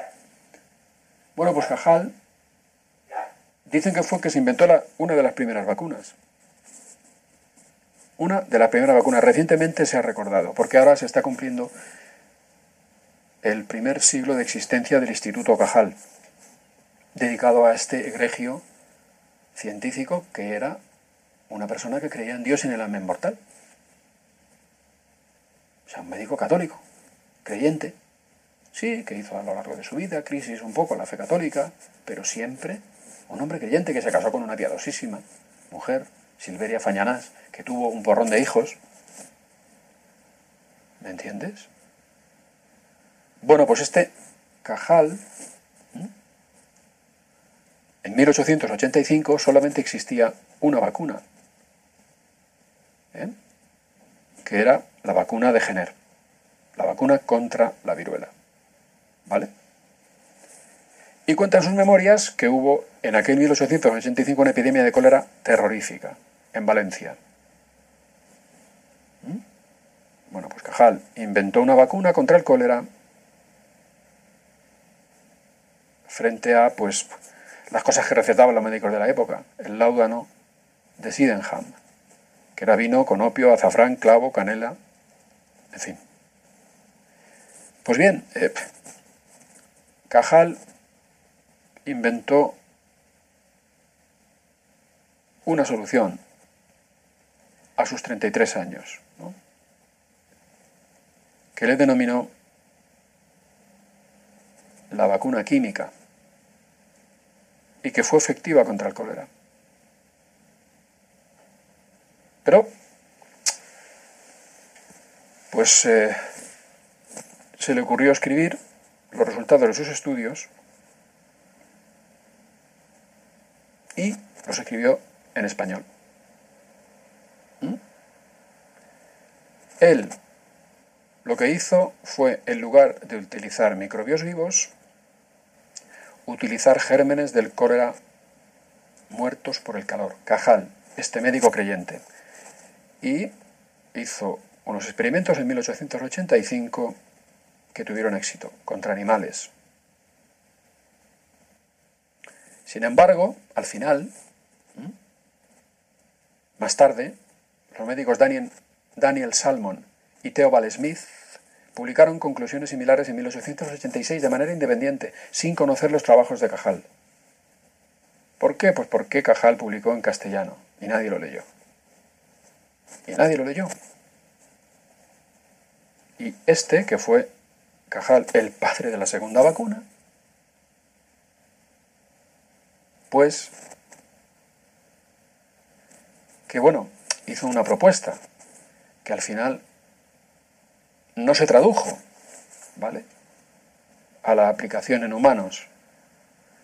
Pero sí que hay que decir que fue efectiva. Y esta vacuna que se inventó Cajal, pues no llegó a ser utilizada. Pero todos estos personajes, Finlay, Ferran, Cajal, eran médicos creyentes. Y Mutis fue el que descubrió la quina. También un botánico sacerdote. Católicos combatiendo contra las epidemias de manera material. Bueno, pues con esto acabamos este bloque de estos programas que hemos hecho en torno a la epidemia, que espero os hayan gustado y que, en definitiva, pretenden poner de manifiesto que la ciencia y la fe han sido compatibles en la Iglesia Católica y que gracias a eso, que la ciencia y la fe han sido compatibles, pues se ha aportado a la humanidad más que un grano de arena en la resolución de las epidemias. Y hoy hay científicos católicos que están partiéndose el pecho para conseguir esa vacuna de la COVID. Y cuando la consigan, si es que al final son científicos creyentes los que la consiguen, pues ya estaremos aquí en Radio María contándoslo. Y esto ha sido todo por hoy. Para Diálogos con la Ciencia, Alfonso Carrascosa, científico del CSIC. Y a continuación, Luis Antequera nos explica en la sección de efemérides Hoy no es un día cualquiera, por qué hoy, 6 de agosto, no es un día cualquiera. It's a lovely day today, and whatever you've got to do, I'd be so happy to be doing it with you. But if you've got something that must be done, and it can only be done by one, there is nothing more to say. Except it's a lovely day for saying it's a lovely day.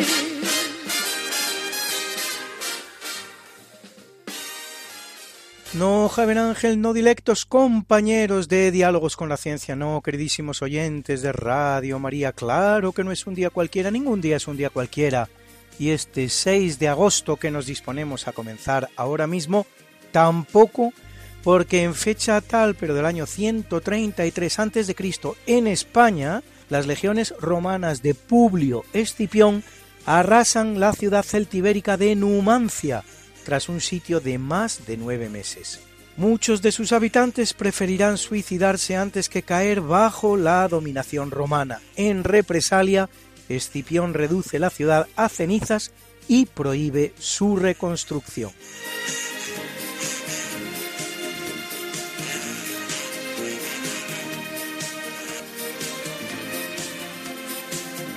En 953, en el curso de una de las aceifas o expediciones de botín organizadas todos los años contra los reinos cristianos desde el califato de Córdoba, un ejército musulmán al mando de Galib asesina a los 200 monjes del monasterio de San Pedro de Cardeña, los cuales serán canonizados en 1603. Ello dará lugar a un conocido milagro que se vino reproduciendo cada 6 de agosto. La tierra del claustro donde fueron sepultados se teñía de un color rojizo tipo sangre. En 1674, levantado ya el nuevo claustro de estilo herreriano, se reprodujo el hecho, personándose el arzobispo Enrique de Peralta, que encarga un estudio en el que intervienen médicos y teólogos recogido el líquido, al echarlo en agua hirviendo, coagulaba.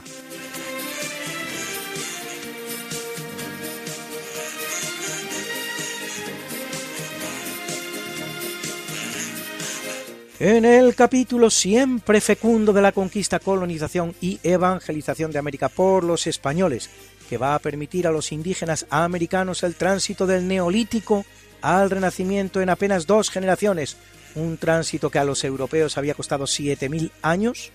En 1538 el español Gonzalo Jiménez de Quesada funda la ciudad de Santa Fe de Bogotá, luego capital del virreinato de Nueva Granada y hoy capital de Colombia con 7.200.000 habitantes. Un año más tarde, también en Colombia, Gonzalo Suárez Rendón funda Tunja, capital del departamento de Boyacá, con 180.000 habitantes al día de hoy. Y en 1776, y también en Colombia, Antonio de la Torre y Miranda funda El Carmen, con 70.000 habitantes actuales.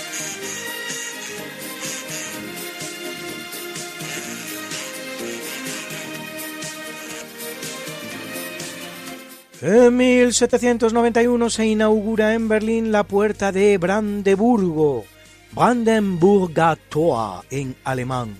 No es un arco del triunfo, sino un acceso, a imagen del propileos ateniense, al nuevo Berlín de la época. Realizada durante el reinado de Federico Guillermo II de Prusia por Karl Gotthard Langhans, tiene 26 metros de altura y 65 de longitud. Posee cinco aberturas y está coronada por una cuadriga de cobre de 5 metros de altura que maneja la diosa Victoria, obra de Johann Gottfried Schadow. En 1806, tras la batalla de Jena, la cuadriga será llevada a París por Napoleón y tras la derrota de este y la toma de París, el general Ernst von Fuel la recupera. Hasta 1918, solo los miembros de la familia real, sus invitados y los miembros de la familia Fuel podían utilizar el paso central de la puerta, por el que desfilarán 15.000 nazis cuando Hitler acceda al poder.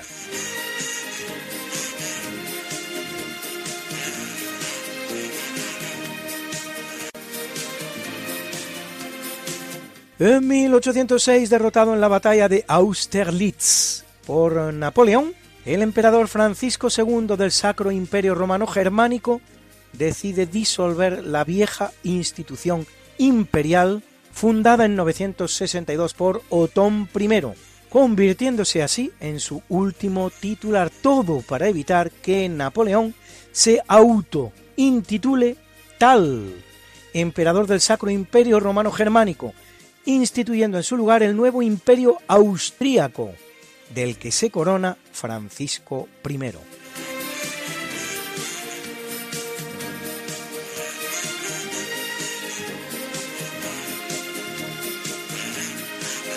Es una fecha talismán en la vida de Simón Bolívar, pues en 1813 en Caracas recibe el nombre de Libertador. En 1824 en la batalla de Junín derrota a las fuerzas realistas comandadas por José de Canterac y un año después declara la independencia de la Audiencia de Charcas o Alto Perú, dependiente del Virreinato del Río de la Plata, mientras la Asamblea Deliberante toma la decisión de que el nuevo Estado se llame Bolivia, en honor precisamente a él, Simón Bolívar. Curiosamente, Bolívar es un apellido vasco que significa Valle del Molino, por lo que Bolivia no significa otra cosa que eso, en realidad, Valle del Molino. Boliv, Molino, Ar, como en Valle de Arán, Valle del Valle, Valle.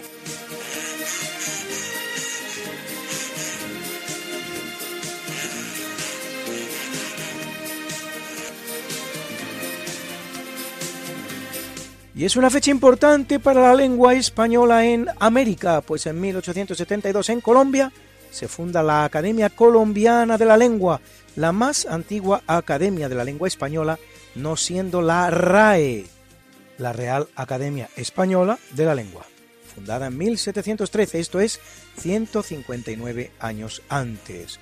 Y en 1927 un decreto restituye en Chile las normas ortográficas de la Real Academia Española, reemplazando a la llamada ortografía de Bello, no por casualidad publicada en Londres en 1826. Utilizada en Chile desde 1844, también llegan a usarla, aunque todos ellos la terminan derogando, Argentina, Colombia, Ecuador, Nicaragua y Venezuela.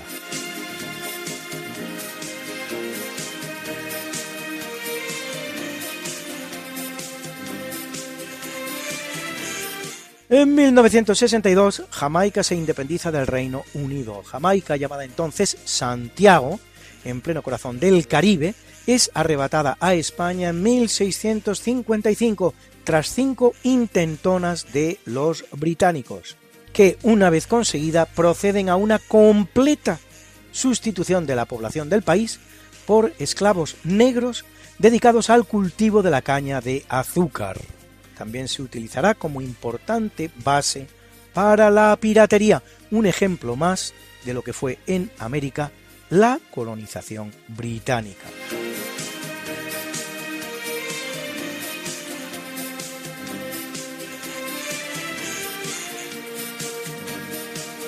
En 1964 en las montañas de Nevada en Estados Unidos con una intención supuestamente científica encaminada a obtener información sobre la vida en la Tierra. En el pasado, Donald Carey corta el pino Prometeo. Descubierto por Edward Schulman, Prometeo era reputadamente el ser vivo más antiguo existente en la Tierra, con 4.844 años de edad según se calculó cuando, una vez cortado, se pudieron contar sus animales.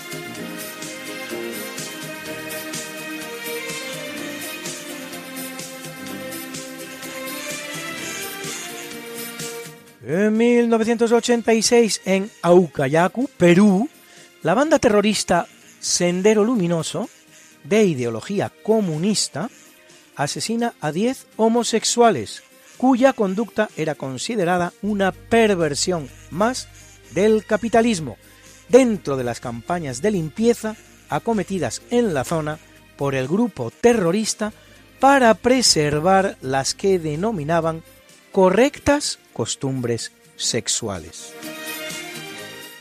Bruna, Bruna, nació María y está en la cuna, nació de día, tendrá fortuna. Por dar a la madre su vestido largo y entrar a la fiesta con un traje blanco.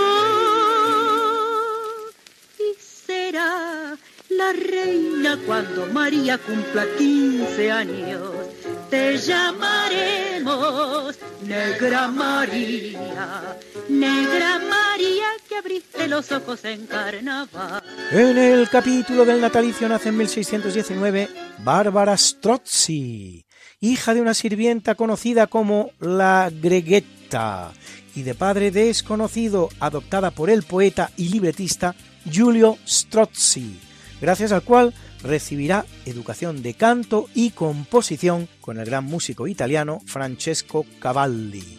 Bárbara escribirá arias, madrigales y dúos, pero sobre todo cantatas, género del que publicará más que cualquier otro compositor del siglo XVII. De su repertorio escuchamos Diporti di Euterpe. Euterpe que como ustedes saben no es otra cosa que la diosa griega de la música.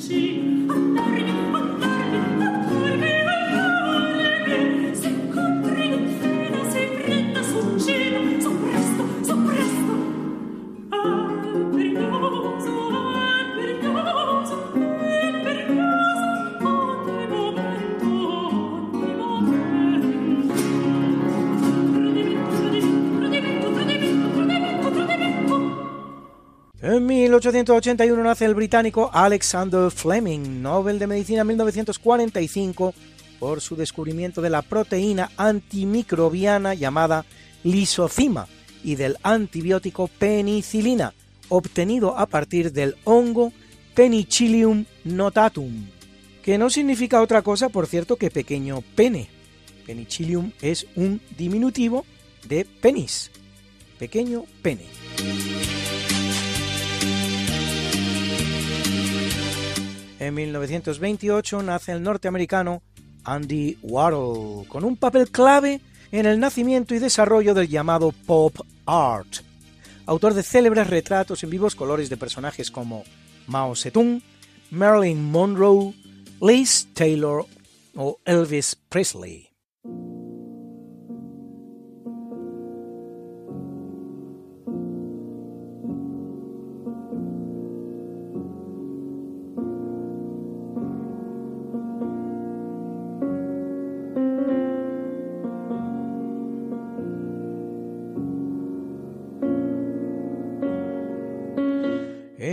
Capítulo del obituario es un mal día para el papado, pues en 258 muere Sixto II, vigésimo cuarto papa de la Iglesia Católica que lo es un año, primer papa en portar un nombre ya utilizado por un predecesor, primer papa segundo, en otras palabras, que para evitar su profanación por los perseguidores romanos esconde las reliquias de los apóstoles Pedro y Pablo, cuya recuperación celebramos en la festividad de ambos santos que tiene lugar el 29 de junio, muerto él mismo durante la persecución del emperador Valeriano, tan dura que a su muerte fue imposible nombrar un nuevo papa hasta transcurrido un año, recayendo la elección en Dionisio I.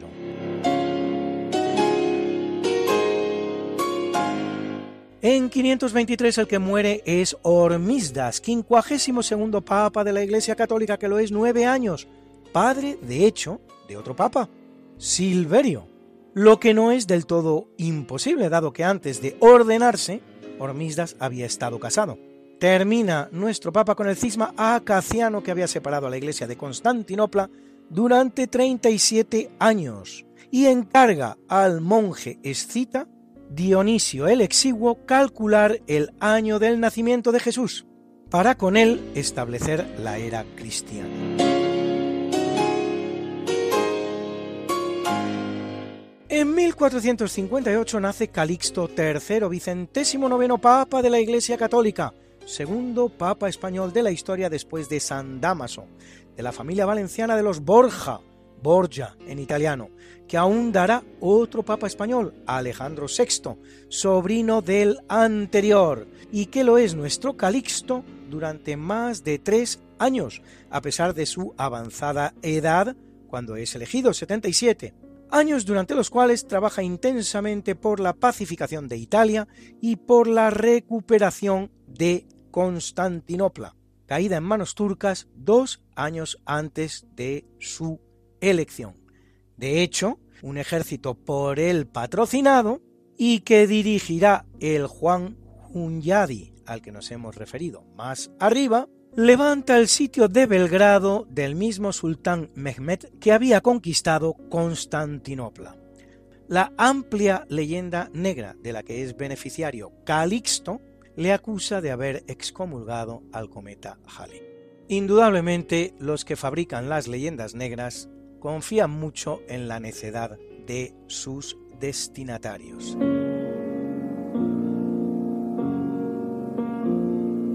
Y en 1978 fallece Giovanni Montini, más conocido como San Pablo VI, vicentésimo sexagésimo segundo papa de la Iglesia Católica, que lo es 15 años desde 1963, clausura el segundo concilio vaticano, escribe seis encíclicas, entre ellas la importantísima Humane Vita, en la que fiel a la doctrina católica sobre el tema, condena todo atentado contra la vida, incluido el aborto, y hace los primeros viajes de un papa fuera de Europa, entre ellos el primero de todos, a Filipinas, donde sufre un atentado fallido con arma blanca.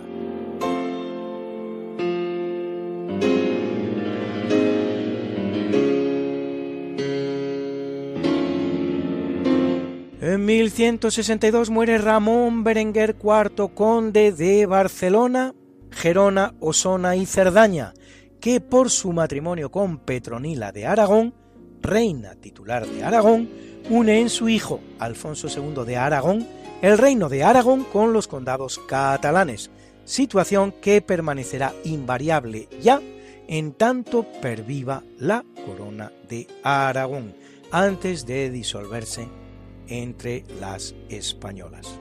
Gracias a la unión que se produce en las personas de Fernando II de Aragón e Isabel I de Castilla, los reyes católicos.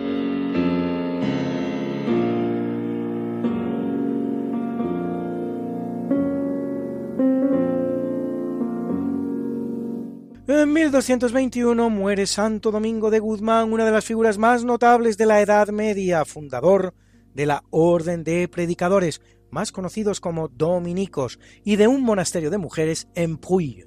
Santo Domingo concentra su acción en combatir la herejía cátara, fundando para ello el Tribunal de la Inquisición, de malhadada fama y pérfida leyenda que no se corresponde para nada con un análisis riguroso de la realidad dentro de su contexto.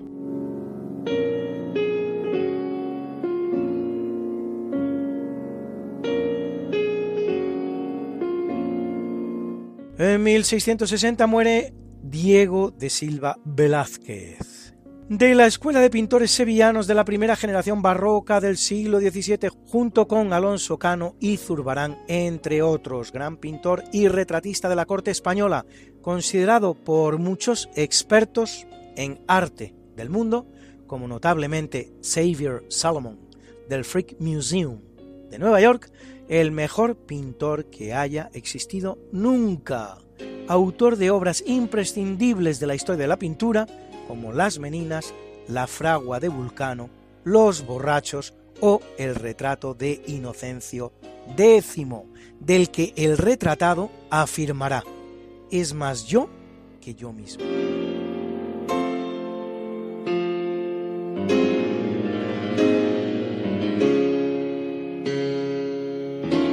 En 1979 muere el alemán Feodor Linen, Nobel de Medicina 1964, descubridor de que el acetato es la sustancia de unión entre las grasas y el colesterol, autor también de las pautas de profilaxis en la patología cardiovascular.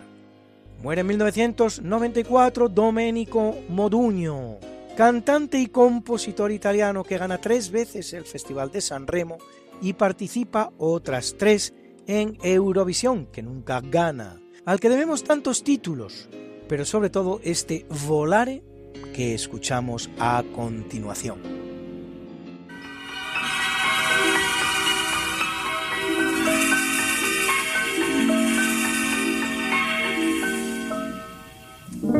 Penso che un sogno così non ritorni mai più. Mi dipingevo le mani e la faccia di blu poi d'improvviso venivo dal vento rapito e incominciavo a volare nel cielo infinito. Volare.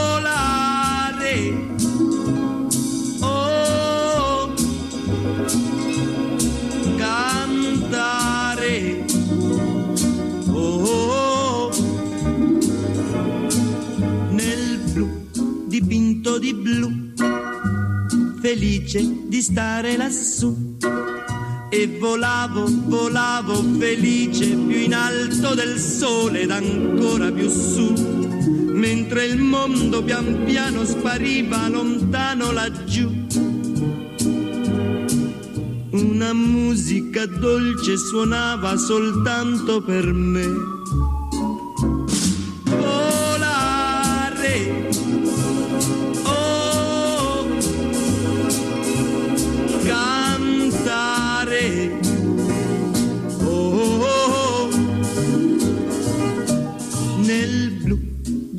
Dipinto di blu felice di stare lassù. Ma tutti i sogni nell'alba svaniscono perché quando tramonta la luna li porta con sé. Ma io continuo a sognare negli occhi tuoi belli, che sono blu come un cielo trapunto di stelle.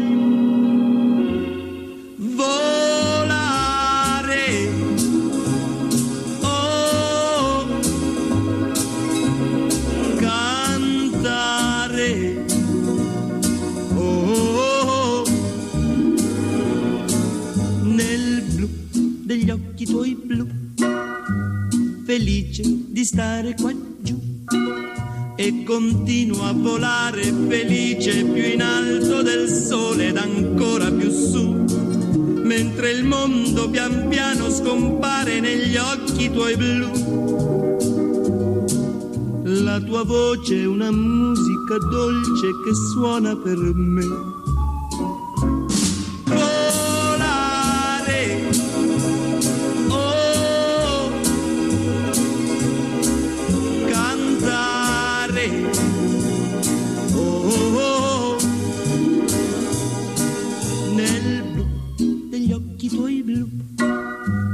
Felice di stare qua nel blu occhi tuoi blu, felice di stare.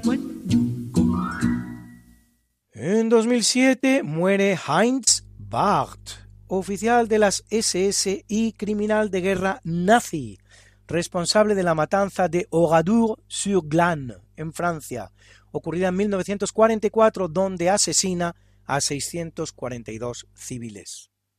Sus soldados reúnen a la población masculina y los ametrallan. Luego encierran en la iglesia a 207 niños y 247 mujeres, lanzando a su interior bombas incendiarias. Condenado a muerte en rebeldía por un tribunal de Burdeos, se ocultará bajo identidad falsa viviendo en Berlín hasta 1983, año en que es descubierto y condenado a cadena perpetua. En 2019 muere Luis Ruiz de Gopegui, físico responsable de las actividades de la NASA en España, que trabaja durante 13 años en el Consejo Superior de Investigaciones Científicas y director de la Estación de Seguimiento de Fresnedillas, que la NASA utilizará como apoyo en las misiones espaciales del programa Apolo, Skylab, Apolo Soyuz y el transbordador espacial. Está la mañana en que vengo a saludarte. Venimos todos con gusto y placer a felicitarte. El día en que tú naciste, nacieron todas las flores en la pila del bautismo cantaron los ruiseñores. Ya viene amaneciendo, ya la luz del día nos dio. Levántate de mañana, mira que ya amanece. Y felicitamos hoy a la esquiadora austríaca Renate Gutschel, ganadora de dos medallas olímpicas, dos campeonatos del mundo y 46 victorias en la Copa del Mundo de Esquí Alpino, que cumple 46, y a la nadadora china Yao Liuyang, récord mundial de los 200 metros mariposa, que cumple 30.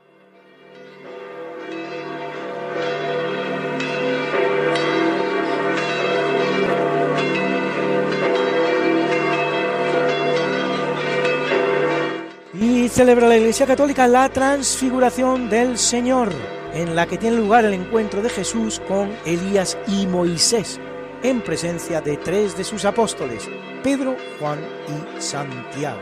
Y a Hormisdas, Papa, a Felicísimo Agapito Genaro Magno Vicente Esteban, Jordán justo y pastor, a Eusocio Maurino. Y Estapino, obispo, a Cremetes y Melasio, abade,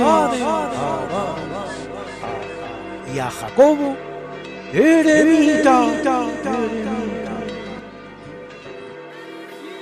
something that must be done, and it can only be done by one. There is nothing more to say, except it's a lovely day for saying it's a lovely day.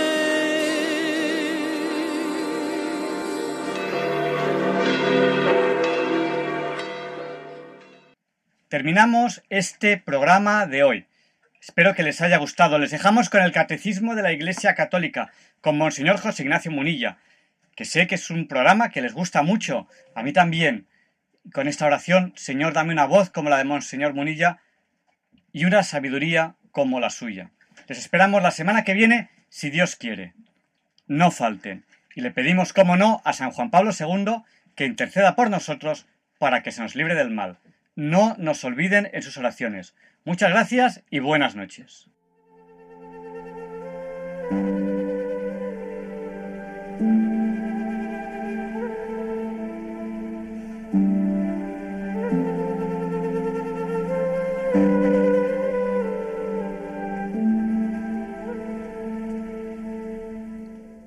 Y así concluye en Radio María el programa Diálogos con la Ciencia.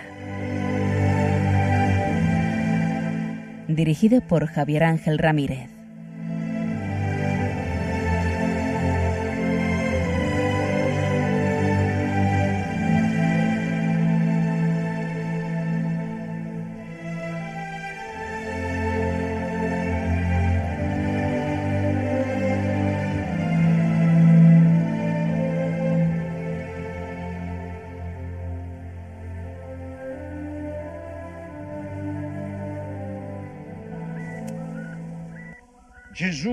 Annunzia molte volte la paternità di Dio nei riguardi degli uomini, riallacciandosi alle numerose espressioni contenute nell'Antico Testamento.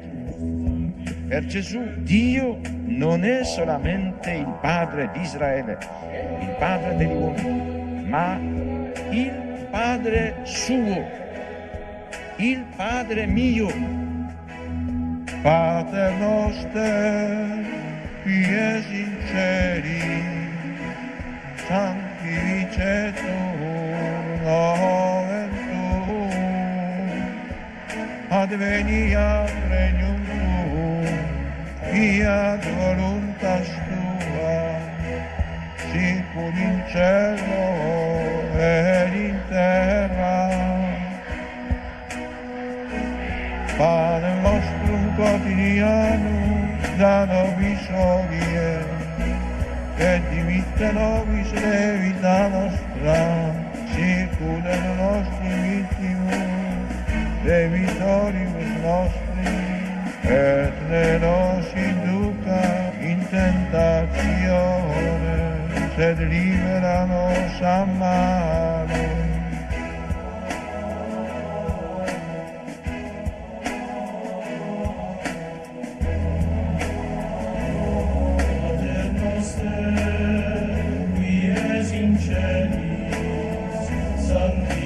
nation.